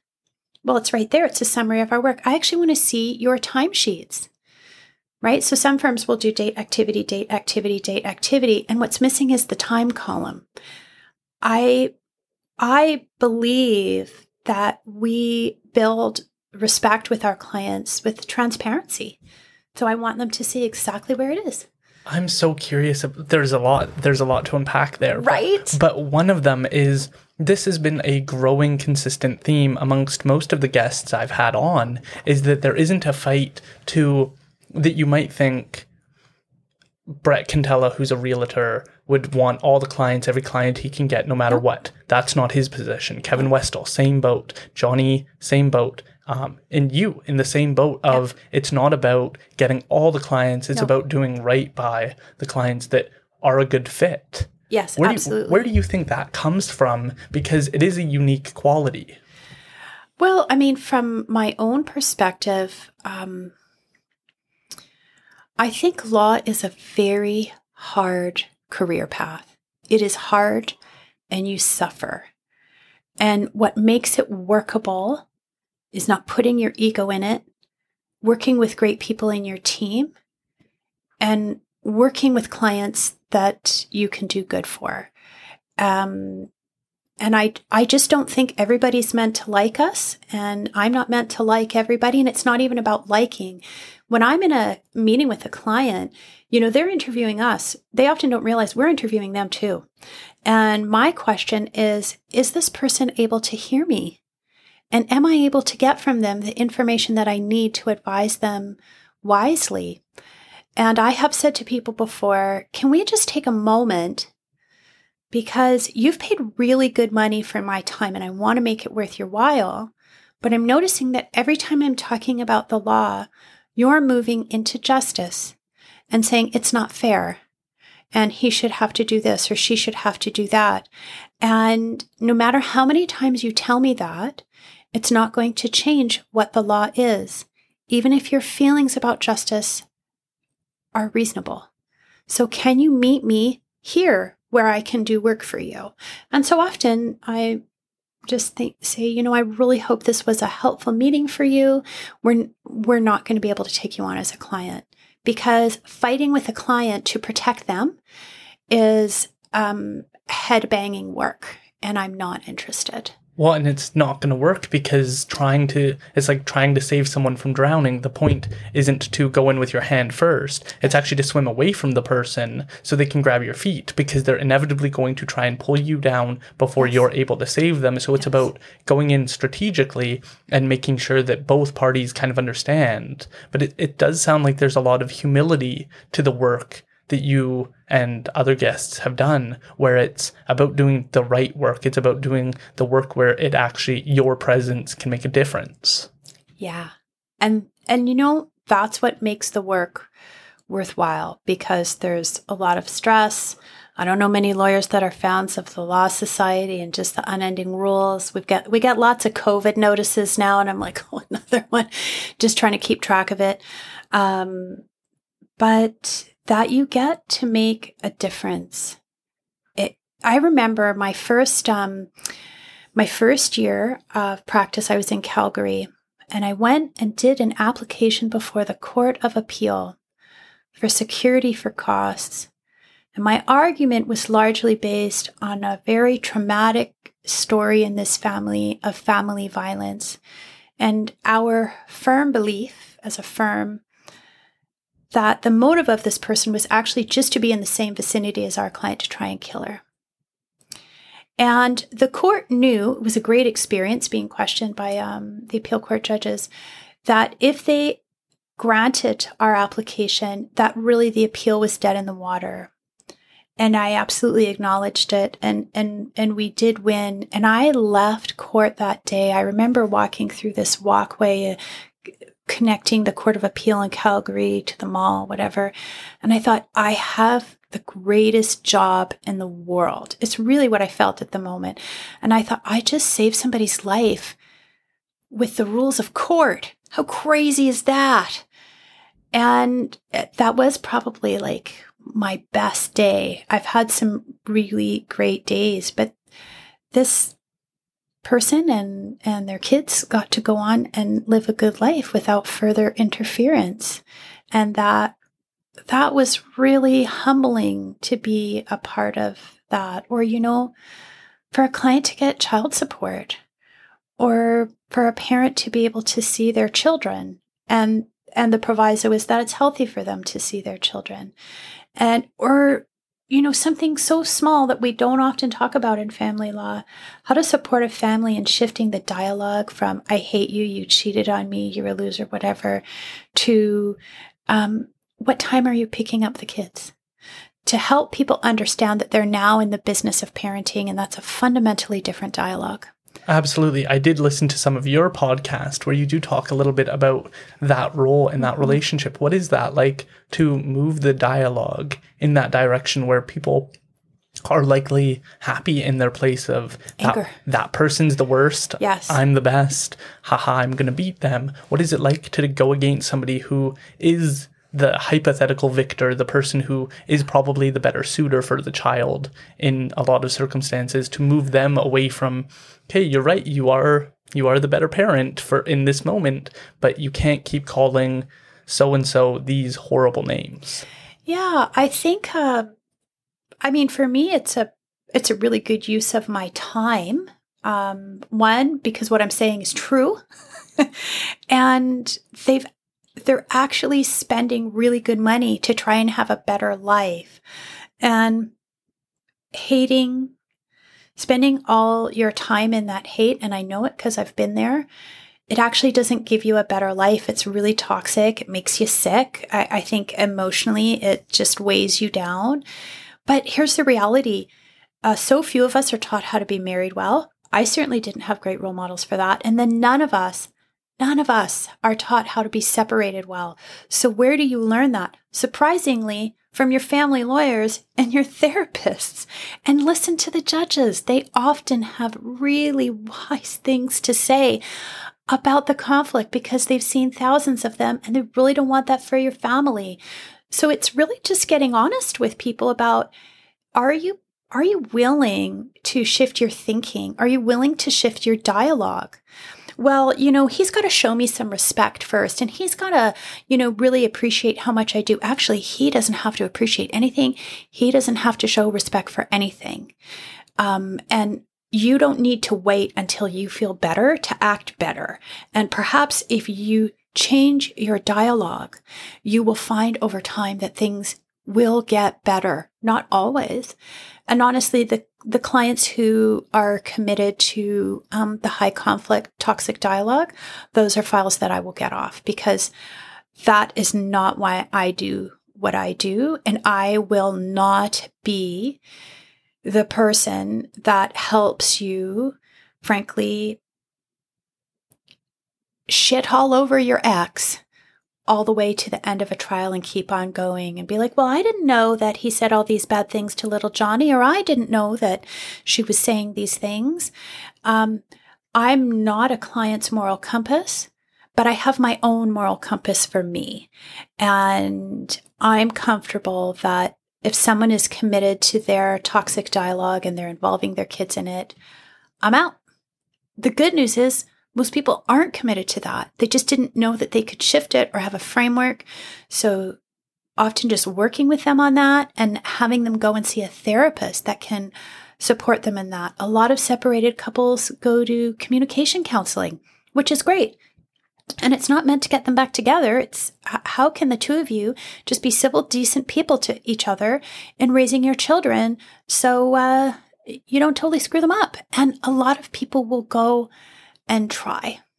So that's fantastic. That's one of the reasons I wanted to have you on. And I know that this is going to be a crude um, comparison, but I, I do think that you're similar to a palliative care nurse. For those of you who don't know, um, a palliative care nurse helps people at the end of their life um, and tries to make that psychologically comfortable. And that's a hard job. That's a hard job for anyone to support people who they know are going to pass away very quickly. Could be that day all day, every day, that's what those people do. And that's a really hard, you're in hell because you're having to let go of people all the time. You've just grabbed them a drink, you've just had a great conversation, and then they're gone. And I, I can't imagine what that work is like. But your job is very similar in the sense that you're dealing with two people, likely, and a, possibly a lawyer who's against you as well. And all of them want the worst for each other. Um, the the clients definitely want the worst for the spouse in a lot of circumstances. They they're not acting in the best interest of their children, and we can't always fault parents for not treating the children perfectly. They are the most important, yeah. but they're also losing a relationship, and that relationship is like a person. That relationship is who grabbed my coffee every morning for 10 years, who helped me make my bed, who helped me get over the loss of my family member. There's a lot of relationship there mm-hmm. and you're having to cut the ties and help these people say good say goodbye or s- start to distance themselves and become their own people that aren't reliant on each other that aren't focused on tearing each other apart in a way that's like the palliative care nurse that you're trying to help people cope with hell. You're right. And I, I don't think we, I think that it's important to have you on in part because we don't hear from people who are trying to make the whole landscape of the world a little bit better and a little, a little bit more bit stable. Yeah. And it's not you fixed everything all at once. It's nope. every single day you show up at work with yeah. this mindset of we need to help people get stable so kids do better, so they do better, so our society does better, so our community does better. Because you're mostly serving people right there, right here. And as you said earlier, it's like 50% of the people here are like your clients. And so 50% of the people need your help in this type of community. And the other half are against you. And so you're constantly having to navigate and try and help people in very tough circumstances. Yeah so what is that what is that like in terms of being a community member here that you mostly go unnoticed unless people are in hell yeah um you know, Chilliwack is the smallest community that I've ever lived in. Usually I've been in urban centers and you do lose the anonymity. So I do have people come up to me when I'm with my kids. Anouk, I have a question. And they will ask me questions about their divorce or separation or conflict. Um, I don't mind that uh, so much um, as long as it doesn't involve something uh, traumatic and my kids are used to me being stopped. Um, and, you know, my son will poke my arm and I'll say to him later, you know, that person is asking me a question because they trust me. And I need to honor that. One thing I worry about is if people were to be aggressive to me in front of my kids. I the the response just wouldn't be good. Yeah. um, because that that's that's a deal breaker for me. Um, I haven't had to deal with that face to face, like with my kids there. So that's great. I think one of the things that all of us need to do in law is understand how it is that we cannot be of assistance. So, for example, I will not take files where there is concerns about sexual abuse of children. I, I can't do it. I'm not functional. I can mediate those files because I do child protection mediation as well. But that ju- that brings me to a really unproductive, um, broken place. It just makes me feel so hopeless and angry that I could not be productive. And so I will not take um, those files. That would break my spirit. I think some people get into family law and it breaks their spirit, just the general issues. Then, then you shouldn't be in it because your life is of value and you do deserve a good life. Let somebody else take that place. So that's that's a that's a very hard boundary for me. I won't do it. I will do it as the mediator, and that um, can be a challenge. And usually, I sit in my car after and honestly just cry and and because I don't know what else to do because I'm so angry that that's happening. Um, I I mean I this is probably the only time you're going to see me at a loss for words because it's just dumbfounding for me. Um, so I stay away from those files and and on the rest of it, I I feel like I get a front row seat to seeing somebody grow. I get the front row seat to seeing them get their self worth back. I get the front row seat for a client coming in to my office and saying, I changed my name today. And that felt really good.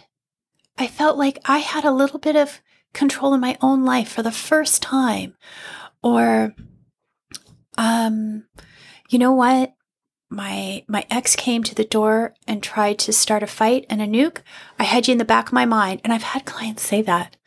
I was talking with a, a previous client uh, this last month, and he said, "You know, we still talk about you all the time, and we remember what you said about how we have to communicate, and we're not forgetting it, and we're sticking to it." And then I think, ah, then your life is more self respecting and any children you may have, their life is better. So I am in the front row for the conflict, but I'm also in the front row for all the great, amazing, joyful, hopeful stuff that comes from figuring out how to conflict reasonably. So it's not just putting away conflict. I hate it when people are like, we just shouldn't fight. And I think that's the like the dumbest thing I've ever heard. No, we all fight. Mm-hmm. But how can we conflict and each of us walk away with dignity? Doesn't mean we agreed on everything, but we've got a plan and that our kids' lives are stable and that child support is being paid. And we now have a plan for the property that we just couldn't resolve for a long time. I get to be on the front lines of seeing somebody's life reblossom. Wow, I can I cannot imagine how positive that would be to be a part of those conversations mm-hmm. and to see like there is terrible hard parts of the job yes. but to be able to take those terrible things and to turn them into not so terrible. It's not always going to be um, perfect flowers growing Nope. everywhere and best friends and everyone's at peace, but it's that middle ground of making sure that everyone is taken care of in a way where they can move forward. where they can move forward. This uh, just finishing up a file that I've had for years now, which is really rare for me. Usually, it's like a one and done. Like within one year, most files are settled for me. And just the idea that very soon my client will not have to call me anymore, and that the the lawyers actually we worked together so well, and there weren't always easy moments um, to try and find solutions, but we actually, the lawyers stuck to it and the clients stuck to it. And even when maybe a client over here or somebody over there is inviting the lawyers to really take it to an unproductive place, we never did. And that is super rewarding.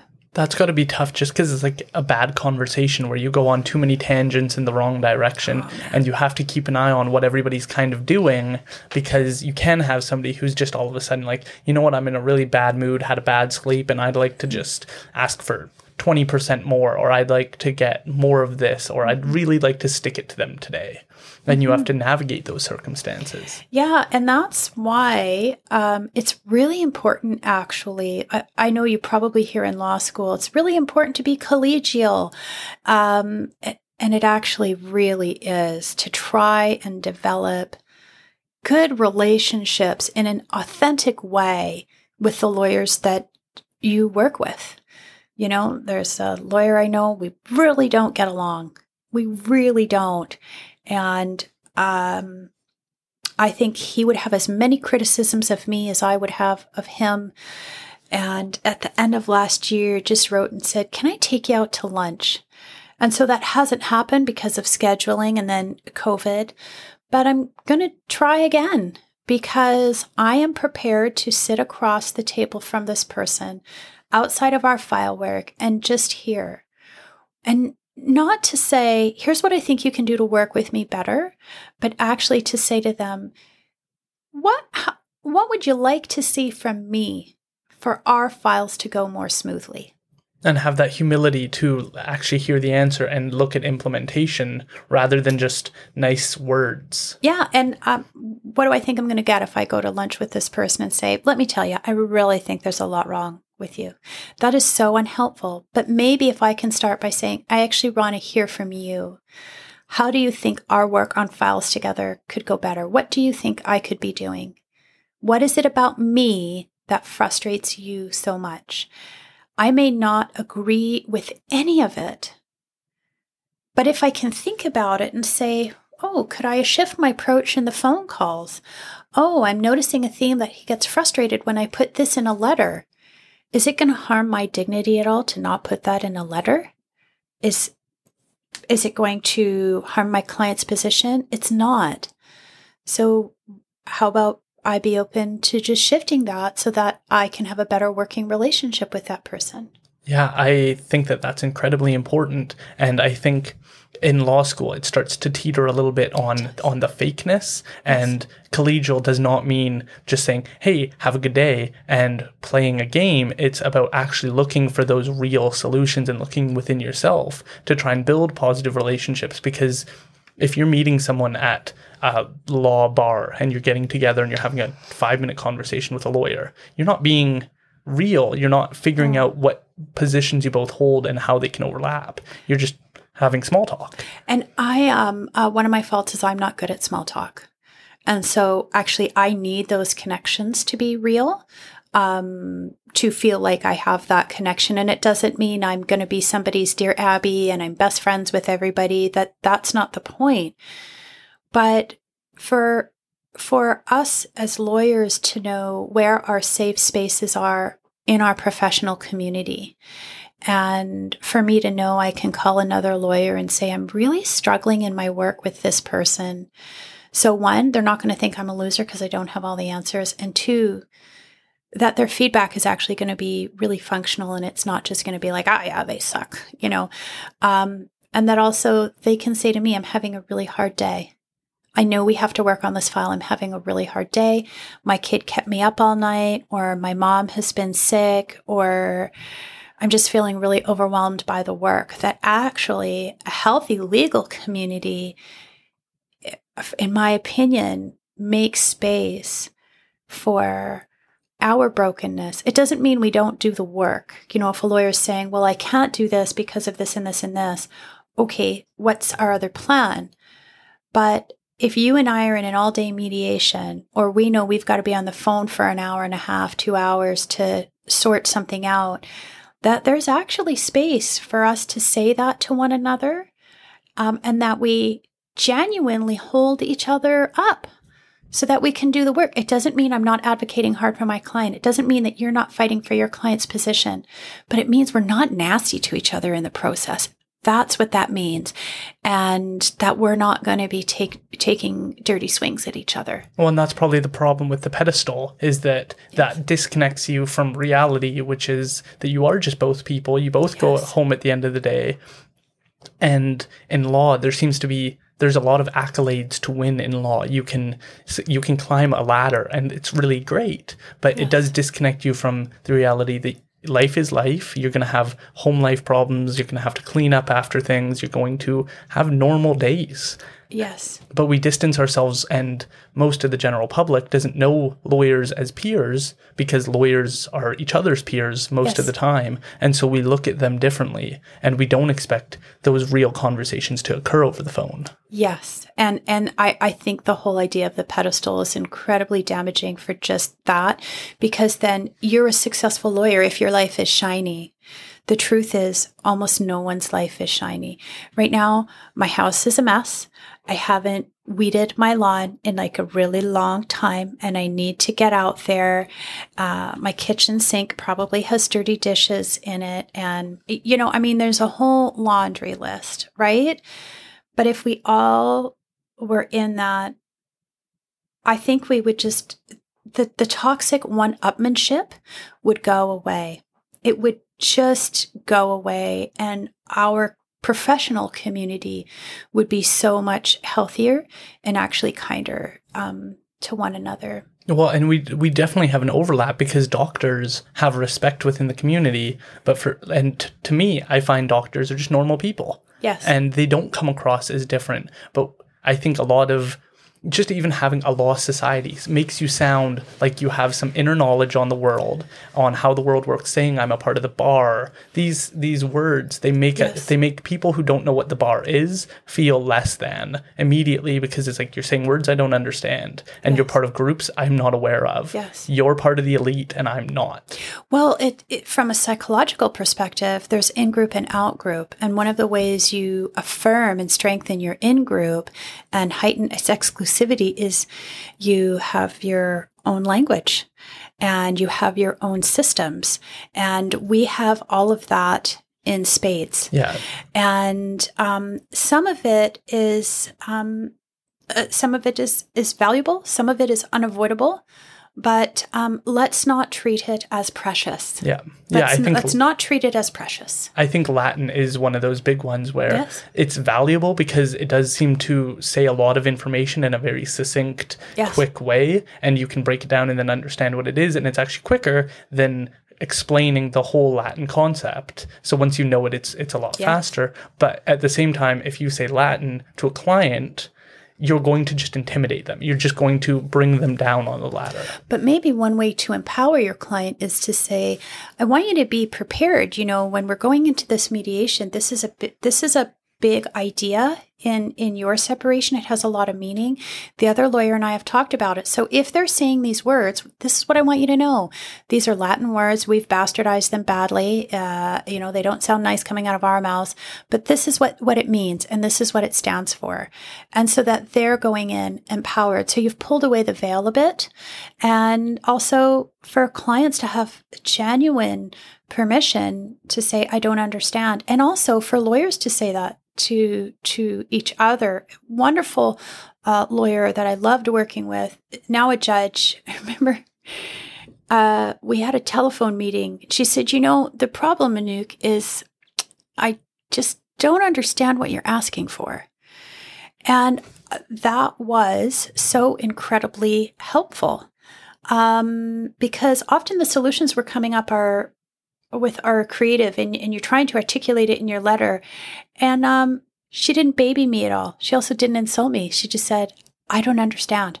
That was a really great place to start rather than, why are you doing this and why are you doing that? She just, or saying, line. I don't agree. Like, I don't agree because right. I don't know what you want. Right. Yeah. And so that was incredibly helpful. And, and we solved it. Oh, okay. Oh, you, oh, you want to do that? Well, that's an idea. Okay you know, but we were thinking of novel and different ways to solve a problem. And so the first time you're trying to articulate it, hard to articulate it. Uh, but I wasn't judged for that. She just said, help me understand what you want. And then we did move forward. So it was great. Awesome. Well, here's a hypothetical for you. Okay. You have a client and they're on the same page as you. We're, yes. we're good to go there. Okay. Um, the other side is a little bit more vindictive. And then even the lawyer is a little bit vindictive. It's really awful. Yeah. How would you approach that in this hypothetical circumstance? Because I know that that's probably something it happens all the time. Happens all the time, I'm sure. Yeah. Um, I really do try to reach across the table and um, okay, can we get agreements on this? Can we get agreements on this? We need financial disclosure. Okay, it looks like we need child support on this. What about this? Okay, we've been asking for three months for these documents. Um, it doesn't. Okay, I should t- I should step back. It doesn't happen all the time, um, but when it does, it feels like it's happening all the time um, because those those personalities tend to create a lot of chaos. And um, now, on one of them in particular, we're like, well, uh, we can't wait around for two years for that person to be ready. So let's try and solve it where we can. And if not, let's just start getting to the applications and let's prep for trial. And it's, it's really, that's the antithesis of how I work. But I've realized in that situation that, um, because people need time, you know, people need time to process. It, you know, separating parties need time to process. I got to process that you actually really did leave me. I've got to process that this really is over. I've got to accept that I'm really not getting everything. And so sometimes all people need is time. But if it's actually just about draining everything from the bank account um, through conflict so that there's nothing left, then I'm going to try and take an express route to get that done with. It's really, it's really unfortunate. What I don't do is say to the other lawyer, you're really high conflict. You might want to think about that. I, I don't because that is actually them doing their best. And I need to recognize that in their high conflict experience, my unwillingness to say yes to their behavior, to accept it, to support the excuses, for them, that's me being high conflict. And I have to make room that they see me just as I'm seeing them. And so I don't have those conversations with them. That makes sense. And that's probably the best way of going about it because you are doing your best. You're saying, I'd like it to go this way. It doesn't look like they're willing. Yeah. So, how do I play their game? How do I? And then that's going into the courtroom and saying, like, this is the only way to resolve this. And then um, another option, and I, I think every lawyer, if you, you, you'll get to a point where you're like, okay, I'm going to have a no fly list. And if you have one or two lawyers on your no fly list, okay. If it's more than that, then there's a problem. With with you and your ability to approach people. That if somebody else if that person's on the other side of the file, I will not be taking the file because where I need to go for my client to have that evenly matched in my mind is not ethical. I'm not saying in the other lawyer's mind it's not ethical. Um, so I just will not take a file with them and so I'll be like, sorry. And you know, frankly, my life is actually too short that it's just going to be uh, an unending wall of aggression. And it doesn't need to do that. It doesn't need to be that. That's not why I do this job. Um, and at the end of the day, there has to be some element of self care in your practice. And part of that is saying, I actually have a no fly list. Yeah, that makes sense. The other question I was going to ask is it's obviously really hard to do this type of work because people are separating mm-hmm. and they'll be going through things like depression, anxiety, mm-hmm. just the worst things. And then there can be alcohol involved, drugs, addictions. Mm-hmm. What are some of the anecdotal stories? You don't have to share names, but that you've gone through where that just didn't everything just went the wrong way and that had nothing to do with you, but that some things were pushed in a way that doesn't work? Well, I think, I mean, probably um, the the the best examples are the ones that have unfortunately become really public because they've ended in murder, and I mean that's when it really hasn't worked. You know, I haven't had that on one of my files, and I'm really grateful. We've had other things happen, but not that. But every family law file needs to every every family lawyer needs to always be thinking about what are the safety risks here with this shift because every shift brings um, stress because it's such a monumental change. Um, you know, one of my classmates from law school was on a file where, and I can say this because it was very public. It was in the news that the child was murdered by the mother. And as soon as I learned that it was my classmate that had been on the file, one of the lawyers, I I just ached for him so much and just reached out because that you know, he gets he carries that vicarious trauma and um it actually really emphasizes the need for us to sometimes say no to files because he's not the only one carrying vicarious trauma. Uh, there, there are family law lawyers that very shortly into practice have stopped practicing and actually are not able to work because they have post traumatic stress disorder because they're involved in one of those files. That's not why any of us do this job. And um, what I can say is I set my practice up to minimize the, the chance of that and to minimize the chance of damage to me, my team, or my kids from that because that doesn't help. But that that's where it all goes wrong is there's murder and suicide. It, it sounds awful and it is awful. Well, and I think that that is the case. And I don't think as a society we're having the conversation about what the realities of separation are because we talk about how it's 50% of the population that are yes. divorcing, but that doesn't matter in, in the sense that what else is going on there because domestic violence we're trying to bring awareness to but the the hard thing for me to grapple with is it feels like we're we're saying the word domestic violence a lot more but we're not talking about how that's manif- where is it manifesting? What is going on? And you are in a position where you're seeing that all the time. all the time because people are fleeing the relationship in which they're being abused. Can you can you tell us about well, what things we're not we might not be informed on as much? Well and i think it's i think it's so complex. One of my mentors, um, by the time I met her, she'd been in practice 30 years or so. And she said, You know, Anouk, three of my clients have been murdered, and in two of them, there had been no previous physical abuse. Like, that's the level of the complexity. How do you figure out who's going to do what and what the risk is? Um, and we do have screening mechanisms. I think the challenge is, right? So, with the Family Law Act, um, the Family Law Act is much bigger than the Family Relations Act. And one of the things that it really fleshed out was, and tried to do, and I think did it well, was the complexity of family violence. That family violence isn't just my physical aggression to you, it's my financial control, it's stalking, it's emotional, it's spiritual, it's physical, psychological. So there's this really important acknowledgement of it in the legislation. The challenges how how do you get a judge to hear that and know that that's really happening? Because there's two sides to the story. And one of the things that I've learned that I find incredibly fascinating is that almost never does the bully feel like the powerful one in the relationship. The bully feels like they are deeply, deeply victimized. You know, they're saying things like, if you, if you didn't do this, I wouldn't have to do that. If you didn't treat me this way, I wouldn't have to resort to this. So their wretched, horrible behavior is what they see as protection and of the self. Yeah. Of the self. If you didn't annihilate my ego like this, I wouldn't be doing this to you.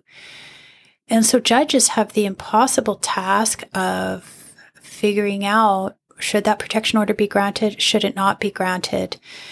Um, and one of the challenges, too, is that people may not always recognize that what they're living with is really significant abuse. And I am not the person to tell them that their story is exactly as I see it. But I do have a duty to talk about what is the situation they're in. I somebody, I said to them once, can you, can you tell me if, um, your spouse was abusive? it's not abusive. Okay. And we go on. And then I come back and I say, can you help me understand what, um, when you guys would disagree, what would it look like? What would it look like if I was to be there? What would I see? Oh, you get really impatient with me, threw the coffee can at me, threw a mug once. It was my favorite mug and, and that broke. Um, yeah, it feels like I spend too much time with my sister, so I haven't been able to see my sister in three months. And if he knew I was here, he would cut up my bank card. Okay, every one of those statements is about abuse. They're all abuse relationships. But then how do you reach the client for the very basic goal of having them take steps to keep themselves safe, right? Because you're not in their home. Um, and a protection order is not a bulletproof cape. It's just a piece of paper. And if people want to respect it, which I think they should, they will. And if not, they're just going to walk right through it. So then it becomes about trying to gently say, what I want to let you know is what you're describing to me is very concerning behavior. I'm concerned for your safety. And um, can we talk about a plan where you can be safe? Because separation is change, change is anxiety. That person's going to feel like they're losing control. And when we're losing control, we're not going to our highly functional strategies of maybe I should meditate more and read my self help book. We're going to the really dysfunctional strategies. I'm going to lash out at you even more. I'm going to drink even more. I'm going to smoke even more cigarettes. I'm going to drive even faster. And that to me seems deeply critical that that the client has a plan that is sound and that there's a plan A and a plan B and a plan C and getting them connected to resources again letting go of our own egos not thinking that we have to be their everything, right? I don't need to be a client's everything. Um, and that we actually have really great resources in our community that can provide assistance. Do you have pets at home? Has your spouse ever threatened to harm the pet? Because that's a really effective strategy to control. Okay, so if you need to flee, can you bring your dog? How, you know where where's the kibble going to be kept and who's going to keep clothes for you so that you have clean undies for three days or do you have money to flee okay what does that look like so it, it it's a very different job than they teach you about in law school right? Yeah and they never talk about that component of it and having to have those really tough conversations. And unfortunately i think in many ways we're doing a disservice to future law students because it's we're, we're making it sound and this isn't trying to be mean to any of my my other law student friends but law school is a lot easier than it was when you were in law school because because we only go from 9:30 to 12:30 during our we What? have we have a few days. So it was Wednesday and Friday that I would go from like 9 to 3:30 okay. But that was 2 days a week. Okay. and the rest of the week it was like 9 to 12:30 and then I was done for the whole day. Wow. And so it is, and I'm not saying that the readings are easy and that the concepts aren't hard to grasp. I, I do agree that that is there. it's a challenge it's a good challenge But we're telling the law students that law school is still as hard as it was 10 years ago. And that isn't the case. And that's, that's okay that it's not the case, but we're not preparing them for these conversations. and but you know what when i was in law school we were I was going to say we weren't having these conversations, but that's not true. Uh, because I did take, you know, advanced family law and mediation courses, and um, and that really made a difference. But I do think, from a wellness perspective, we actually need to be having these conversations because how do you take care of yourself when you are always hearing this? How do you genuinely take care of yourself so that it doesn't weigh you down, so that you don't feel hopeless, so that you have joy to bring back to your family, that you genuinely feel joy in your own life? Um, and those are conversations that, as a general profession, we haven't had much success with. Yeah, I would I would say that the counterpoint that I think a lot of my peers might make is that we may get a little bit of that in third year taking those types of courses and we might and they might argue we'll get it in school uh, in our articling. We'll get it there. And it's like that's the worst time to learn these types of skills because there is somebody in a lot of law firms that's looking you to bill hours Yes. and the expectations aren't that you take care of your mental health and make sure that you're treating your clients with the utmost respect and making sure that you have these things in your mind. It's the goal of making money and that's happening way more I would say in Vancouver. Yes. But it's still It's, always it's very pervasive. Yes. And so I think these are all concerns that we need to have at the forefront of our mind. Well, and, and I think it really influences, if we're thinking from that perspective, it influences what time of, type of environment we work in. So Vale is a small firm, and that's very intentional um, for me because I frankly would rather make um, less money and have a team at my office that respects me deeply. I deeply respect them, and that we actually take time to have those conversations. So, uh, last year, uh, somebody came into our office, uh, was not well, and um, started yelling at one of the staff and really ripping into them.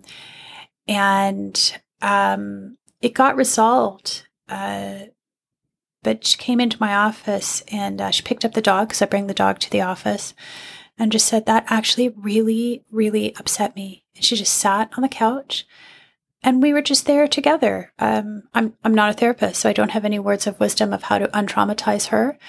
Um, but that she knows that um, work needs to. St- we all know that work needs to stop to do reasonable care for one another and ourselves. And I think you're right. And in big firms, there there is not room for that. And um, I make I make space for the possibility that. Um, uh, somebody else would say, I don't need to consider that. That's not part of my framework. And so they actually just may be better suited to be working in that big firm environment. I highly doubt it. I don't know if it's healthy for anybody. Um, but that's just my perspective. And other people would find it really competitive and they love competition and uh, would really help them strive for what they see as professional excellence. Um, and so that would be right for them. But I would never be the competitor for their little cubicle. Awesome. Well, let's move in a little bit to you coming to Chilliwack and starting to practice because you started at Ann Davis Transition Society. Yeah, I worked at another firm um, here in Chilliwack, and then within two years, I had my first child.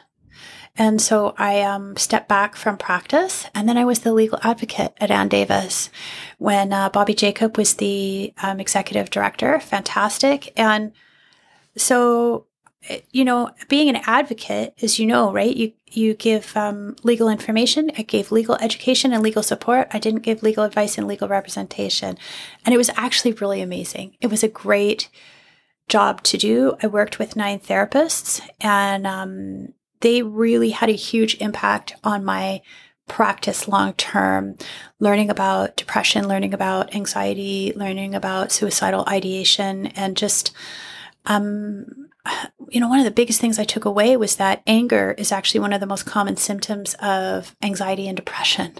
And that we essentially, I believe in our society, have an epidemic of men who are depressed and anxious and are not getting treated. Um, I, I I firmly believe that. I 100% agree. I think I'm seeing it more and more where we just don't feel like a lot of men don't feel like they have a role and it's it's a very complex issue. There's a lot is. going on there and we're having a really tough time having long form discussions about it where it isn't one side or the other side and I Yes. I think that's a real problem. I- it's huge. And so uh, it was a really great way to work um, holistically. I was the first lawyer they'd had as an advocate. And um, so I had stepped away from practice. So I was non practicing with the Law Society. But, you know, I would be able to go to one of the therapists and say, listen, so and so was doing really great work and really getting all their documents together. I've asked them to about this this aspect of of parenting and they're really stonewalling and they're they're not coming in. I'm seeing a lot of like there's something really sensitive there for them. Can you work with them on that? And then the therapist would work with their client and help them to explore that in a way that was appropriate for a therapist and not appropriate for an advocate or a lawyer and then they come back to me ready to do work it was It was really uh, fantastic. It was really fantastic work to do. I, I enjoyed it. Wow, that must be. Do you still have that now in your practice where you have therapists that you are able to help? Kind of like uh, I had Brett Cantella on the podcast and he talked about how he has a community of people he works really well with and he tries to not force it on the client, but say, hey, these are some people I've worked with in the past and they're incredibly helpful if you want their information. Is that something you are still able to offer? Uh, for sure, because I, I do think people will get through a family law dispute more affordably, more efficiently, um, and with their dignity intact if they actually are working with a therapist on the things they should be working with a therapist on. Then they're much more likely to give me instructions. So certainly, I'll, because we do have great therapists um, here in Chilliwack and beyond and I will sometimes say, you know, will if if something's coming up, um, I'll say, could you, uh, you know, will you give me permission to speak to your therapist? And this is what I want to talk to your therapist about. I, I'm not entitled to hide anything from my client and I don't intend to. And then to call the therapist. And if I have their written consent and they, the therapist has written consent, just say, I think this person's really struggling around the parenting language. This is what we've been talking about. Do you, do you, do you have some seeds for me, some nuggets for me that would be helpful, or can you work with the client on this? So, absolutely, that's really important. We actually want people to be well at the end of this, and and in order to do that, we we need to slay our own ego dragons, right? Do you have any one in particular in the Fraser Valley that you might be able to recommend? Because there may be people who are considering taking a first step or just want support in thinking through these decisions that they might have someone who you've worked with or know who's. Sure, yeah. Um, I really like Teresa McKenzie. Um, uh, she does a lot of work with um, young people and children and um, uh, if I'm incorrect, she will tell me in, in, describing her practice. But I think her her therapeutic practice is really about engaging um, children and young people to own their voice in a way that's healthy and, and productive and supporting that. I think she does incredible work. And um, do you know what it's called? Or I don't. I'll have to look at it later and, and um, give you some feedback. Jane Katz, always been one of my favorites. I think she's semi retired, has that real ability to give you the hard truths about yourself without shaming you, you know? And I think that that's um, really key. So there's two for you. I'm I'm really hoping to have someone on from that area because I know that a lot of people when they hear about counseling and psychology and all these things is they think of talk therapy, which is very common. Yes. And usually how you start is you go in and you talk. But that isn't all the tools in the chamber. I know EMDR yes. is incredibly helpful. There's different techniques and there's different tools you can use to get help and start to resolve those issues within you and that's not often shared. And yeah. i think the unfortunate thing for the counseling community and law and any professional community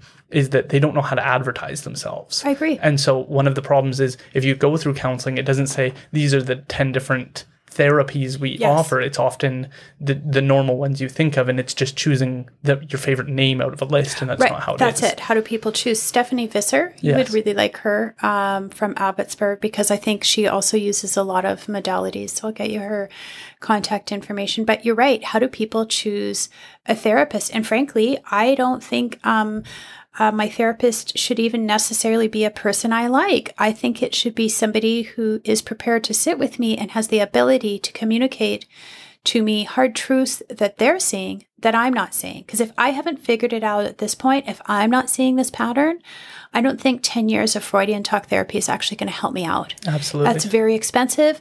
And uh, I don't think I have that much time, you know? Absolutely. And so you're at Ann Davis and So I then was at Ann Davis. and then so from there So I decided I felt like I had grown um, the family law advocate uh, section as much as I could, and I really couldn't do anything else with it. And even though I never thought I would say it, I was really missing law. Nancy Harold, um, who is a titan in uh, family law here in Chilliwack, I had recommended that another young lawyer go and work with her. And I thought, Anouk, if you really think that Nancy's all that to work with, why didn't you take the advice you gave somebody else? So those two didn't end up working together. And then I just called Nancy and said, you know, I think we should get together for lunch. Yeah, let's get together. And we just had a, a brief lunch and agreed that we would work really well together and just sort of did this Coles notes like, oh, we could work together like this. Yes, I think we could. Oh, okay, I'm going to start January 3rd. And she said, you, you don't want to wait? No, I want to start right now.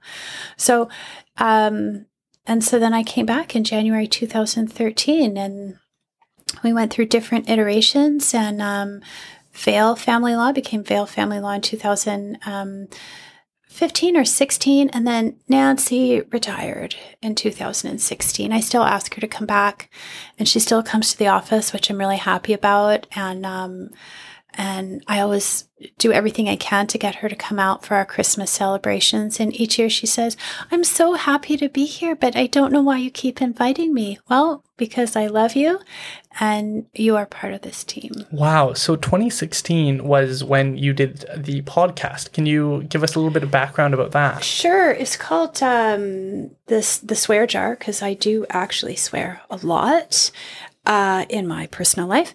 And um, who can talk about family law and all the struggles, and frankly, in any field of law without throwing around some swear words? Right. Yeah. And I was, you know, my dad was a Yankee liberal, so swear words were just fine. And my mom was Francophone Catholic, so the more you swear, the closer you are to God. Like that's just how it goes for us. So I was like primed to be a hoodlum.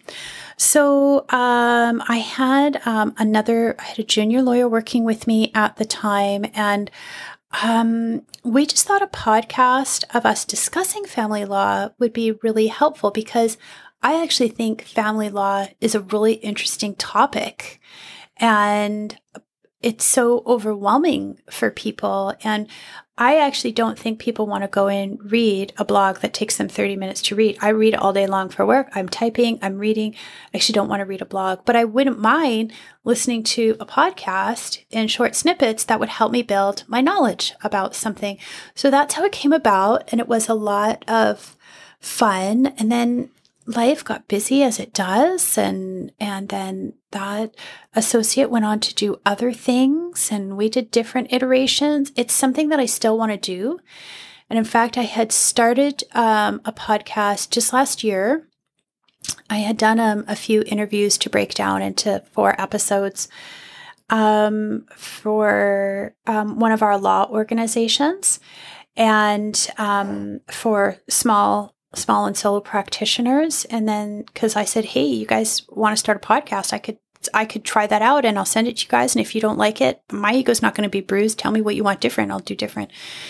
And um, but the national organization said no. How you build a small a podcast for your small and solo practice is you just send us your ideas, and then we pay somebody to do the podcast for you guys. And I was like, no, no, because actually, small and solo practitioners are different we're different. And and this is about us having a dialogue where we are connecting with one another's about the hardships and joys and and curiosities and fun stories about having small and solo practice. So that didn't take off but i might i might relook at it in another iteration because i find it really um rewarding. And I love that podcasts are so popular now. It reminds me of like the 1940s when families would sit in the living room and listen to the radio dramas. Yeah.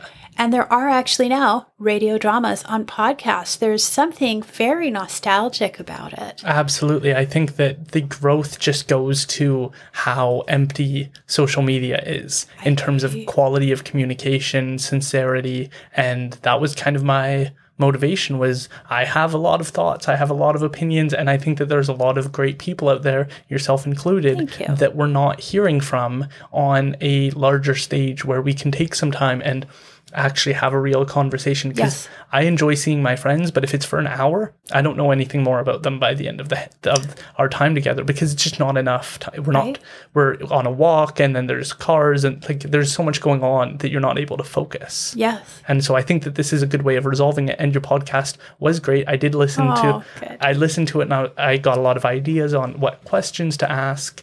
Good. And so I'll lead into my next one, which is you have worked in family law, Yes. and one of the problems is being able to pay for it. Isn't that wretched? Yes, and it runs into a lot of problems because people look for um, legal aid. Yes. And one of the things you mentioned is that it's often given, but in emergency circumstances, Yes. not as a more holistic, let's get these people resolved and get them out the door so they can go live their lives. Now, one of the great things with legal aid is legal aid will, so if you have a legal aid certificate, so you've been given X number of hours, they will allot some of those hours towards mediation, which I think is a really great use of those public dollars. But that's the rub, isn't it? How does somebody pay your $5,000 retainer? And how do they pay more? Understanding that the other person's still fighting with them. Like in your own mind, how to resolve the conflict might be straightforward. But if the other person has a different idea, you're going to be in this for a while. So it's incredibly expensive. Um, I I know one of the things we talked about before was where does pro bono fall in family law? Family law files are absolutely, without a doubt, not conducive to pro bono work, and I won't do them. And I remember you saying that on there, and it was it was like a- Super clear. it was a point you made and it was just once you said it it was like obviously and it was that when relationships are falling apart and the relationships are coming to an end neither of them is motivated without money involved Yes. having to pay that money and Yes. having to go forward and i never even thought of that as like a Yes. One of the motivators you use is saying you're paying for my services. You want this to stop right? And so we'll resolve the issues and then you don't have to pay me anymore and they don't have to pay their lawyers anymore. But when it's being funded by legal aid one of the problems you run into is there isn't a motivation for the fighting to end. There's no, I mean, I do think that many people want the fighting to end in general. But if that isn't a strong motivator for you and there's no dollars out of your pocket, it can legitimately be incredibly empowering to know that your, your lawyer is going to go to court and fight about how so and so did wrong. And um, I don't I don't minimize uh, the legitimacy of the power of somebody giving voice to your concerns. The problem is that money is a huge motivator. So even if I don't I don't know what kind of mail I'm going to get about this one, but we'll see. You know what? If all somebody can afford is $10 an hour, um, to pay towards their legal fees, then I respectfully think that that sh- they should be paying that under the legal aid system because it is an incredible motivator. Because what you're asking me to do might require 20 more hours of my time. So are you prepared to commit 200 of your precious dollars because they are precious to you and that's not a bad thing. You you have that money assigned to go somewhere and it's needed. So is the fight that you're asking me to engage in that necessary? I think that that's that's the perfect pin to pop a balloon, which is that government programs are perfect for everything and we should just if we just had more money then all family law disputes would be resolved peacefully. And if we just made a bigger program invest it's not saying that legal aid isn't a tool that is absolutely necessary but this mindset that if we just invested more money into legal aid then all the family law disputes would disappear and no, no, they wouldn't. they wouldn't no, because there are always going to be family law disputes. well, and it's like paying for therapy by going in and having a judge reaffirm or reaffirm the other side, and you getting that pleasure out of it, which is the judge is getting mad at this per- person for showing up late. I'm loving this because they're losing. Now you're just playing like a sport where you're attacking the other side and you won today and next week they lose and it's just an ongoing cycle where they're not looking to i've spent this like i've spent $15000 i need this to end right? And there are people who um, use legal aid time really wisely.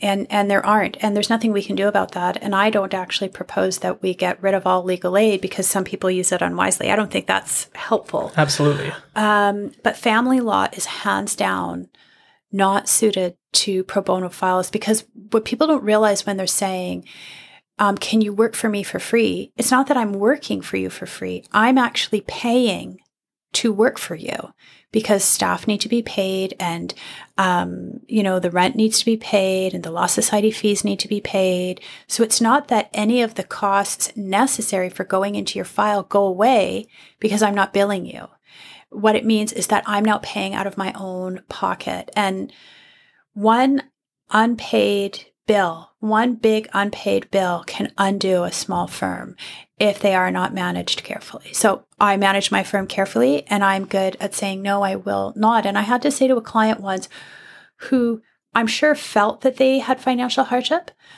but by comparison to the people who do have financial hardship had none. And I just said, I need to be very clear with you.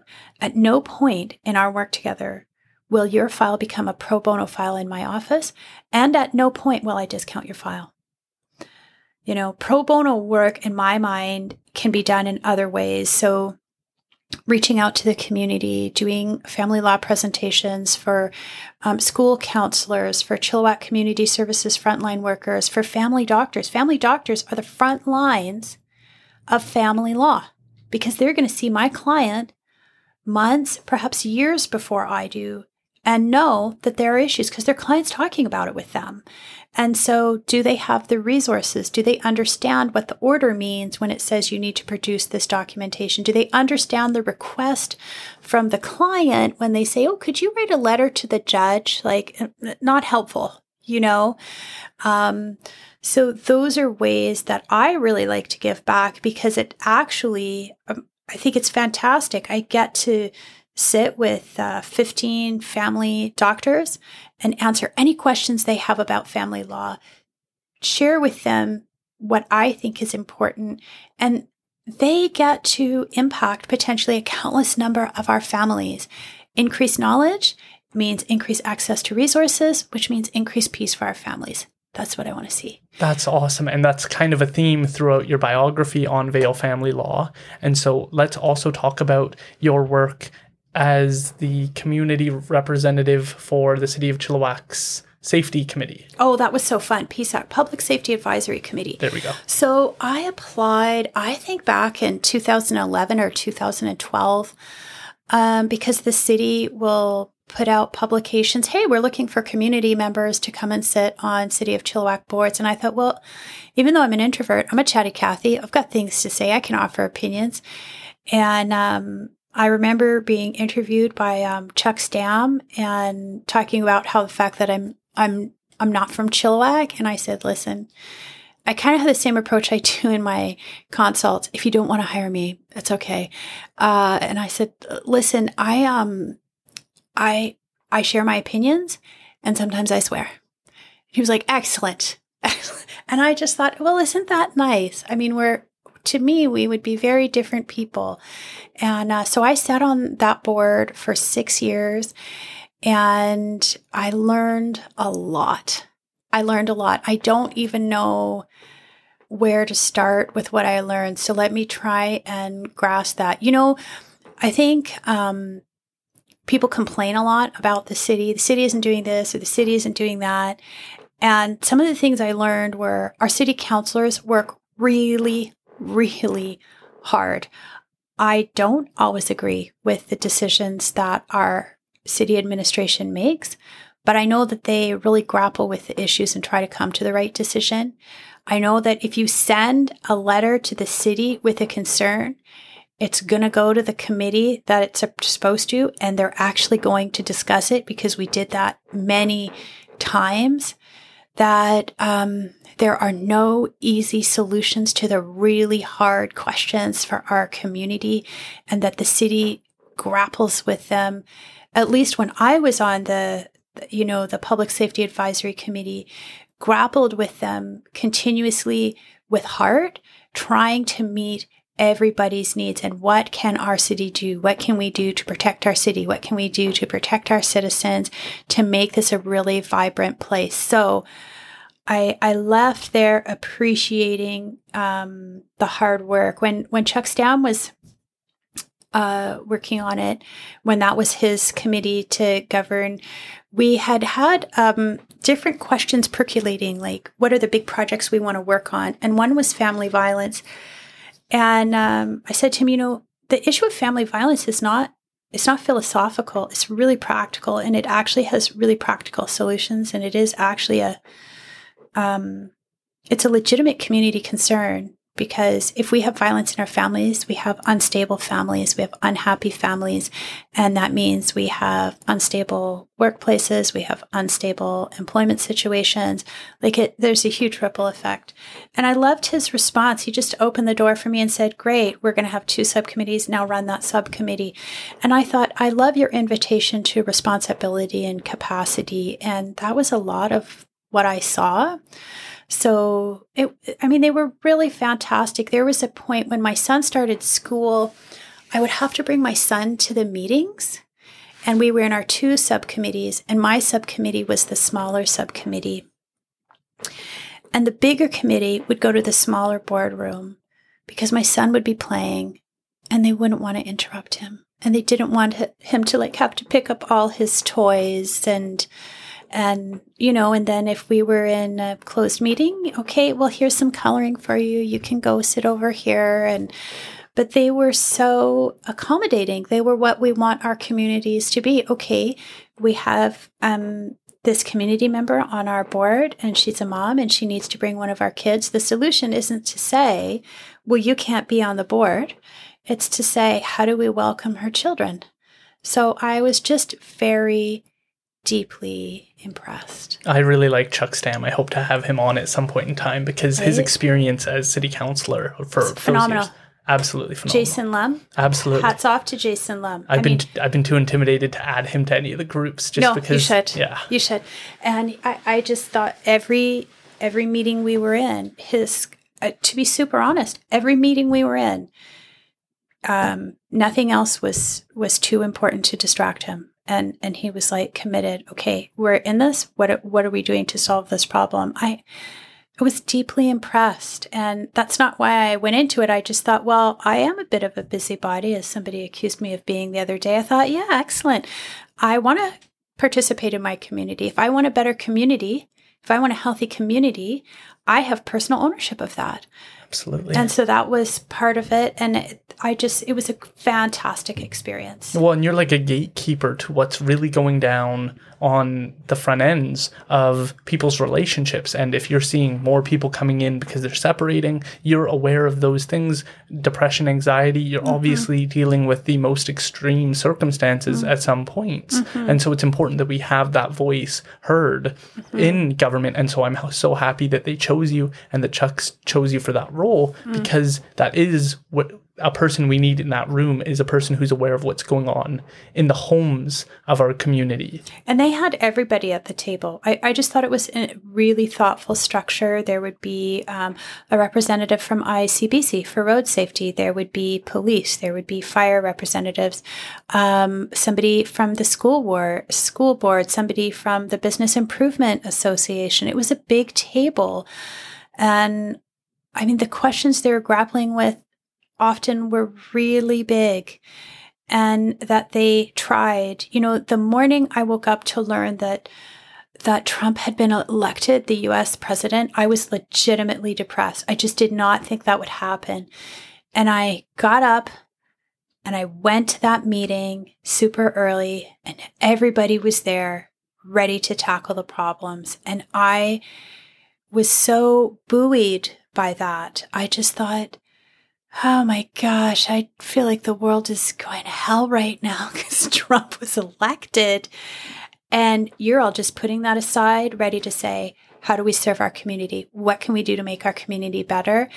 And I thought, this right here is like the manifestation of hope. That's what it really felt like to me. It was the panacea to my depression uh, from from Trump being elected, and so it brought me a lot of gifts. And I was really appreciative to just to see how hard everyone worked. Sue Knott, she was she was on there and I, you know, show up every morning at 7:30. I did petition successfully to have the meeting later. Some people were happy. That's awesome. But that does that does go to the exact point, which is one of the reasons I started this was because we connect way too much with what the Kardashians, with yes. Trump, and what the what Kanye West is doing that we forget that there's enough going on here that we have enough load to carry right here at home, it doesn't matter what they're doing. It doesn't, you don't have to look to them to get guidance on how to make your community better. If you're waiting for Trump's idea on how to fix your community, it's just not going to happen. But if you listen to yeah. you or Chuck Stam or local community members, they'll tell you what some of the problems are and they'll tell you how to take action yes. in your own little way. It's not going to be to run for president. It's going to be something local, some small step you can just add into your regular routine to help, whether it's donating to legal aid or trying to create a fund to help people. There's lots of different ways to be a part of the solution. I agree. I do feel like one of the things that social media has done is it's sort of become an anesthetic to life. And so that people are forgetting that we can be involved in our community in big and small ways. And the work that we do in that regard will almost always give you back so much more. Whether it's meeting your new best friend or feeling like you made a difference, um, tackling a problem with somebody else, or using, you know, getting to the end of your day and saying, I, I actually used my time really productively today.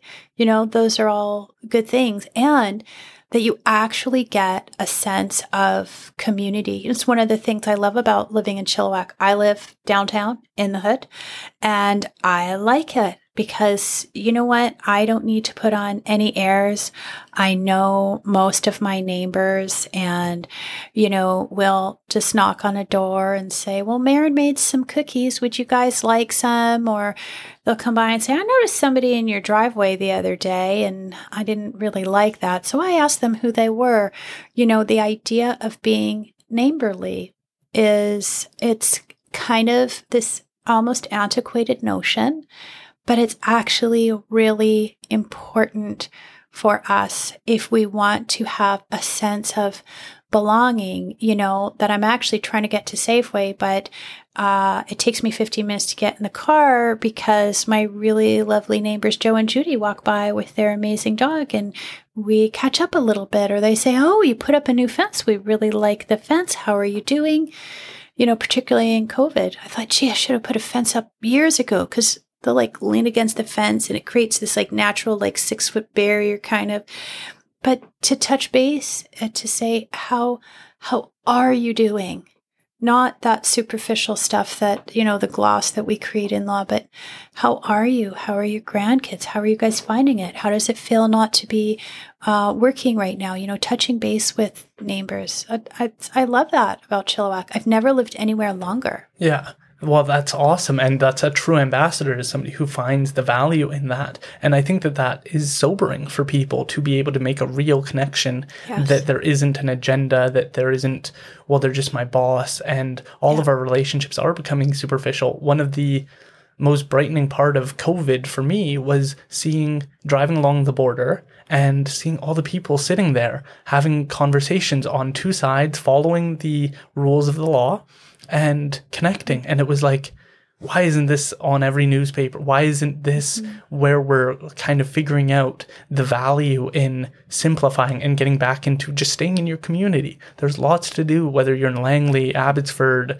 uh, Vancouver, there's lots of different communities you can build yeah. to be connected. Yeah. And we have forgotten how to be connected.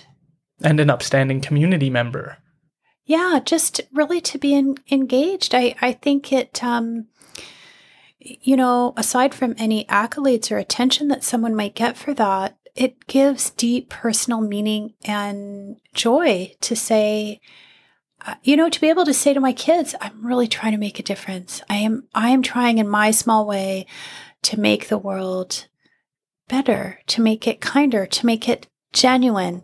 Um, and that that I think is great role modeling for them. And I think there's lots of pockets of that in Chilliwack. Actually, I think there's just there's a lot of thoughtfulness. There's you know there's some grandstanding and uh, naysayers, and that's fine. We need uh, dialogue from everybody, but I think there's really wonderful contributions in this community. Awesome. Well, let's end it off with a little bit about your business, okay, um, and about who you work with and what a day in the life at Vale Family Law looks like. Oh gosh. Okay. So I have a wonderful associate named Aaron, who is just fantastic and hardworking. I'm really proud of her. And our assistant Devin is going to start his articling in September. So we're really excited for him. And then we have Terry, who is the, the voice of Vale. She's generally the person people are going to hear when they call and the first person they see when they come in. And someone once called her our den mother, and she definitely is. Like she's just taking care of us and loving all of us. And uh, she's one of my favorite people. That's how I coped with COVID. I would walk to her house. walk to her house all the time. And I would like leave things behind the planner, like carrot cake I made the day before, or I don't, I don't know. I'd be like, oh, I, th- I thought you would like this. I left it behind the planner. Or she'd stand in the doorway and I'd stand at the end of the walkway and we'd talk. She's just one of my most favorite people. And we were talking the other day, well, what's going to happen if COVID shuts down?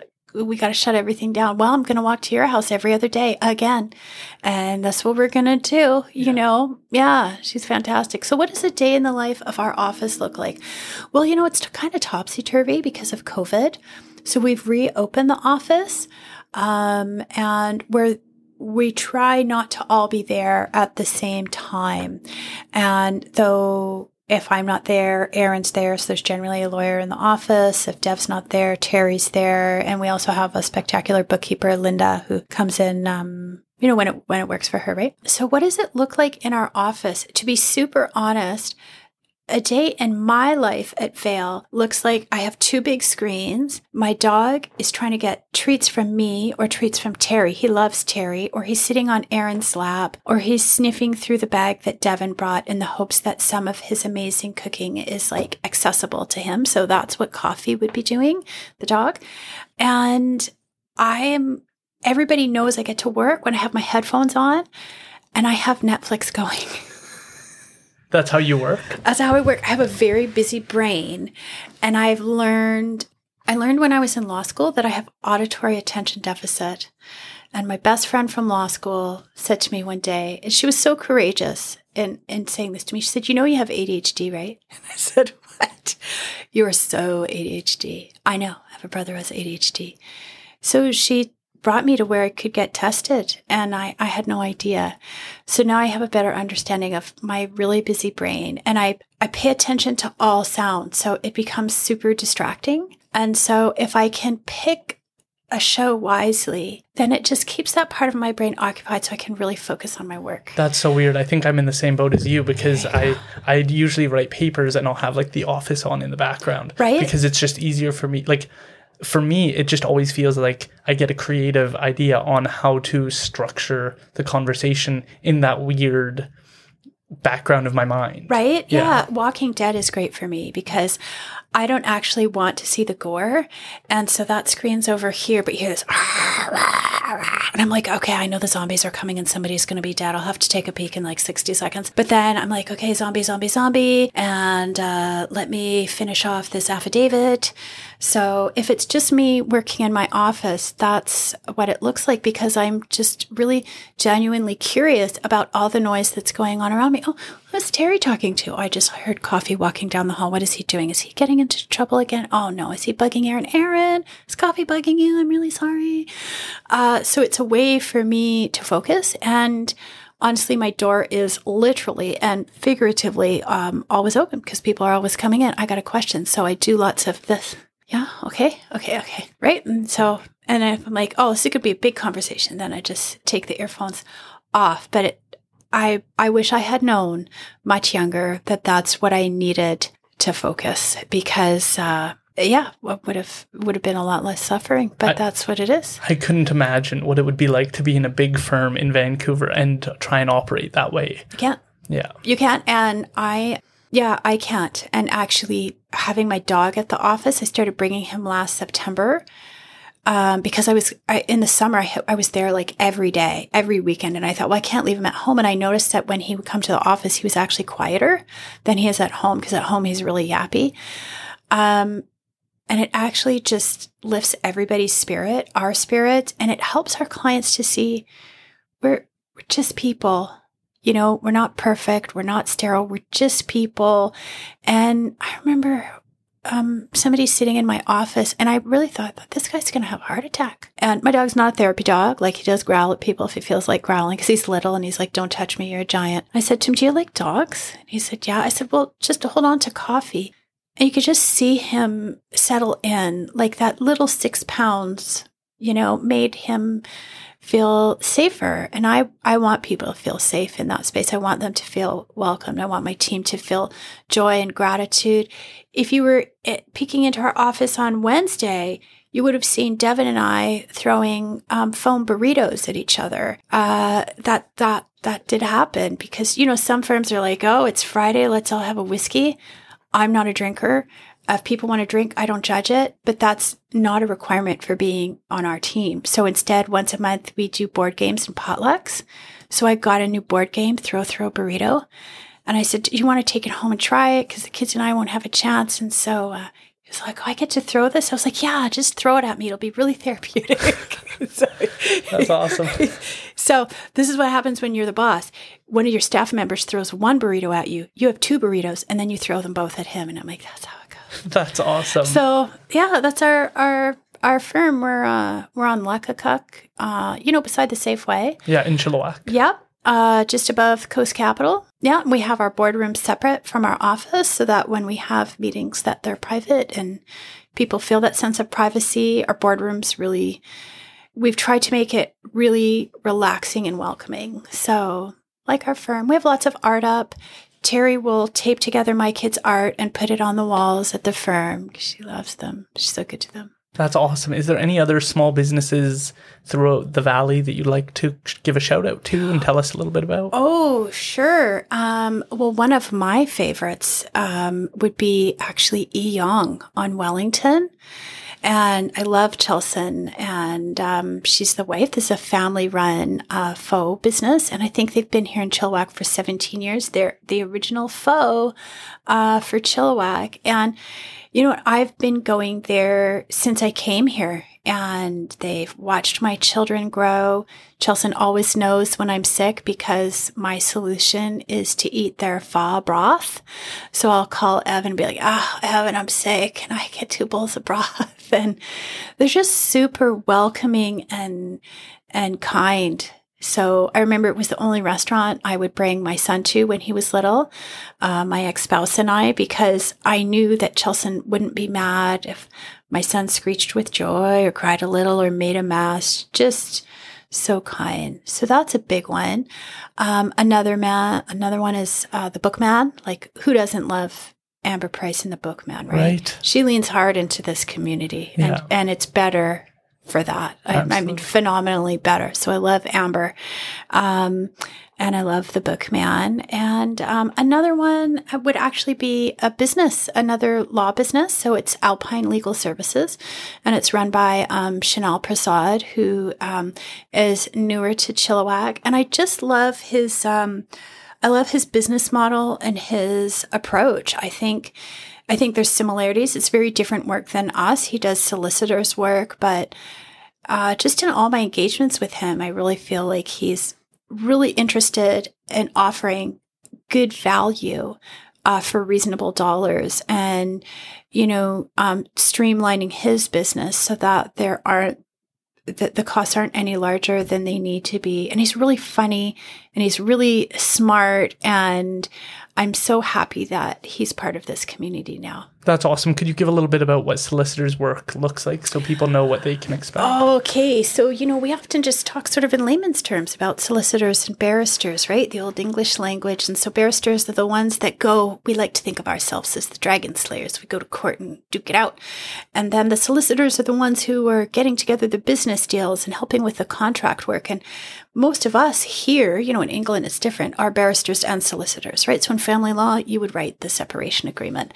Um, so yeah, he's working with people in on business transactions, on property purchases, um, a whole host of things, and he's just so to the point. He used to be an accountant, and I'm like, really? You would quit accounting to become a lawyer? Let's talk about that. So he's brilliant, I think, objectively. So And the bookman still has cats, correct? they do have cats. They have a new, I don't, I'm going to trust that Nietzsche's doing well, but there has been a new cat about town.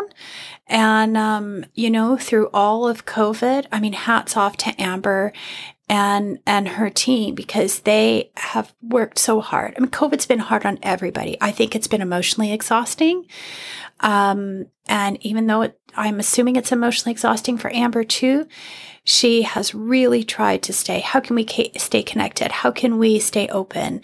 Um, how can we help you feel like you're having a normal day, it just in your life with the with the simple joy of a walk to the bookstore? And she she has it all set up really well. So kudos kudos to her. Kudos to all the businesses in Chilliwack that are finding a way to make it work because that's no easy shake, is it? I can't imagine what it would be like to try and rearrange your business to cut the amount oh. of money you have coming in if you're trying to s- sell products that people need to try on. Like, yeah. I think of Garrison Running Co., and I can't imagine what it's like right now trying yeah. to get people to try on shoes in this environment where no, we don't want you trying on 10, 12 don't different pairs anything. of shoes. Don't touch anything. Just look at the shoe, focus on the shoe, do you feel connected to the shoe? That's yeah. your shoe. Let's yeah. go. Goodbye now. Exactly. But their like their hallmark is to make it so personal and to say like, well, you're leaning a little bit and we need to work on this and we need to make mm-hmm. sure that this works. And it's like mm-hmm. we're not even letting people touch things right now. How does that business oh, yeah. thrive during these times? Yeah. How do you how do you meet with your clients? How do you how do you keep how do you keep your business running so that your staff have confidence that they're still going to have a job and they're still going to be able to pay their bills. And, you know, those really modest things that are at the forefront of a small business owner's mind. How do I keep my people employed? How do I show them that I appreciate them um, for all that they're doing? And, you know, COVID has been an incredible test. Um, I, I don't know about you, but for me, it's helped me evaluate um, who is in my family system, and and I choose that as like genetically connected family and chosen family, and is that the right system for me? And who is in my work family? And I've come to the conclusion that I have the best work family that I could have, and that everybody's doing their best. And I don't think everybody gets to say that. And it's took me a lot of years to get there, but I'm just so deeply delighted that if I have to be going through the upside down of COVID that I'm doing it with this team. I mean, we're always finding a way to laugh at ourselves and laugh together, which makes it better. And to find out, yeah, actually, my yeah, my family team's pretty good too. You know, when you spend like day after day after day after day, say that 15 more times, and then say with your kids and you realize I really like those little people. Yeah. I really like them. Well, that's got to be so unique for you that you've built this this kind of mini empire for yourself that is stable and that has survived a pandemic and that is oh, is working through it and you have people that you actually want to see even during the pandemic and you want to go see them even outside of the work office. Oh, I do. I do. You know, some people are saying, "Oh, I love working from home." And I actually thought I'd be one of those people. And I love my kids. I think they're brilliant people. I actually don't want to be at home with them and working. And I've learned that I love being in the office. And June, when we opened up, um, I can't even say like like my my emotional happiness quota went up significantly because just the normalcy and the peace I had of being in the office, you know, to yell down the hall, "Hey Dev, did we get that letter?" And you know, and Terry's shouting at me and not in a mean way. I mean, it's a small office, so it doesn't take a lot for somebody to hear you. It's not like uh, emotional volatility, but it's just been so good for all of us and just actually to be together has been really good for us. So I didn't, I thought, oh, I'd just love to be at home all the time because I'm an introvert, right? Yeah. Uh, it's not true. yeah, well, it's crazy to find meaning in what you're doing and find yeah. meaning with who you're working with because right. there there is such relationships that are built from there. Yeah. And you can you can say that it doesn't matter and you can say that like it's just a job, I don't have to care about the people, but it does in these moments show itself when you can have a positive relationship with your work environment and with, with your colleagues yeah. and have that mutual respect. Well, and I have to say, I mean there is there has been more than one occasion in COVID um, when their dedication and loyalty and commitment has actually, it's brought me to tears just that they would say, like, this is where we want to be and we're not leaving and we all need to make this work and let's talk about how to divide the work since you're at home with kids 24 7 what do you need from us? We are here for you it was i just there, there's no words to express like the humility of that dedication. When you fostered that like you helped I hope so. you put that together. You hired these people. Yeah you can hire people but uh doesn't mean you make the right choices and um, you can hire people and be a jerk to them you absolutely. Know but it's just so incredibly rewarding. I i, I know it kind of sounds like a hallmark card but it's really true actually. What's so I think the reason it sounds like a Hallmark card is because it's so rare that we've Mm-hmm. gotten so accustomed to going to a job we hate with people we don't like and then getting off of work and being like I'm free from their nonsense that the idea that you could have a job where everyone gets along and you want the best for each other even if the person leaves and goes on to a different position that you still want the best for them. Absolutely, and we've had those experiences, and and those people are still coming to Christmas. Yeah. It's like, why are you inviting me? Because you're part of our team, man. You're awesome. Like, come on. you know, like when when you'll come into the office, and Terry will be like, "Oh, Aaron's coming. Aaron. Oh, yes." And and there, it won't be like it doesn't matter. It super matters to Terry that you're coming. Does he like coffee? Should I get a coffee ready for him? Um, because we're super excited to have you there. She knows I'm really excited to have you there. I'm really looking forward to that time together because we just don't get that very much. And so she will work to protect that time. And like when you walk in the door and she's like, Hi, Aaron, and you see that joy, Yeah. it's actually real.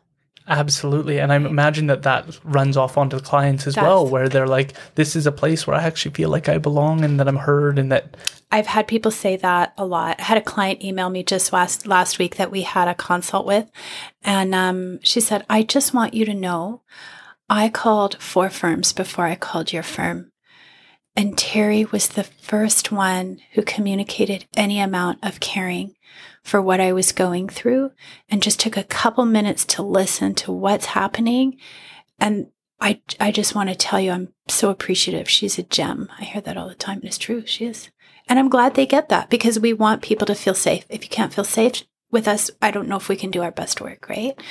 But yeah, they're really fun. Hopefully, when all this crazy is over, you'll come for coffee again. absolutely. Well, we just did basically three hours. Oh my God.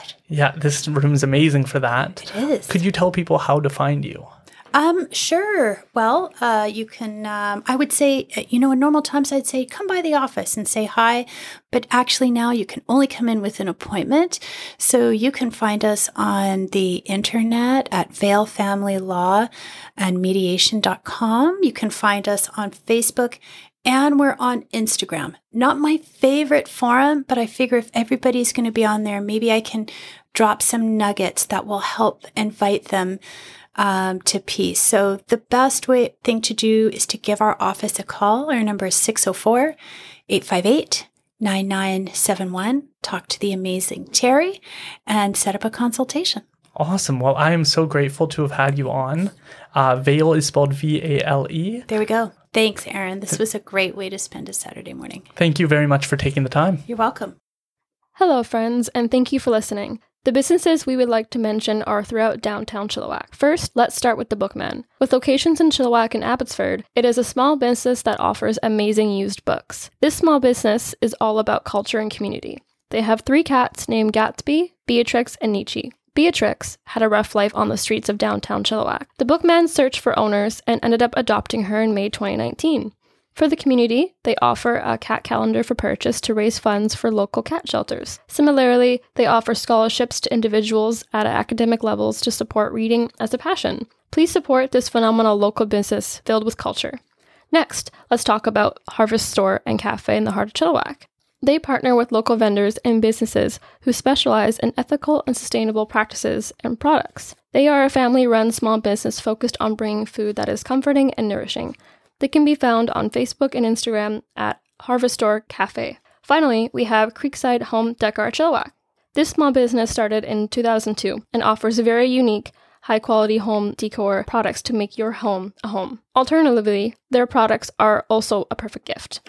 Find them on Facebook or Instagram at Creekside Chilliwack. You can follow the podcast online on Facebook, Instagram, LinkedIn, and YouTube at Bigger Than Me Podcast. As always, please support the guests we have on and the businesses we mention. It is a key that we build each other up. Thank you.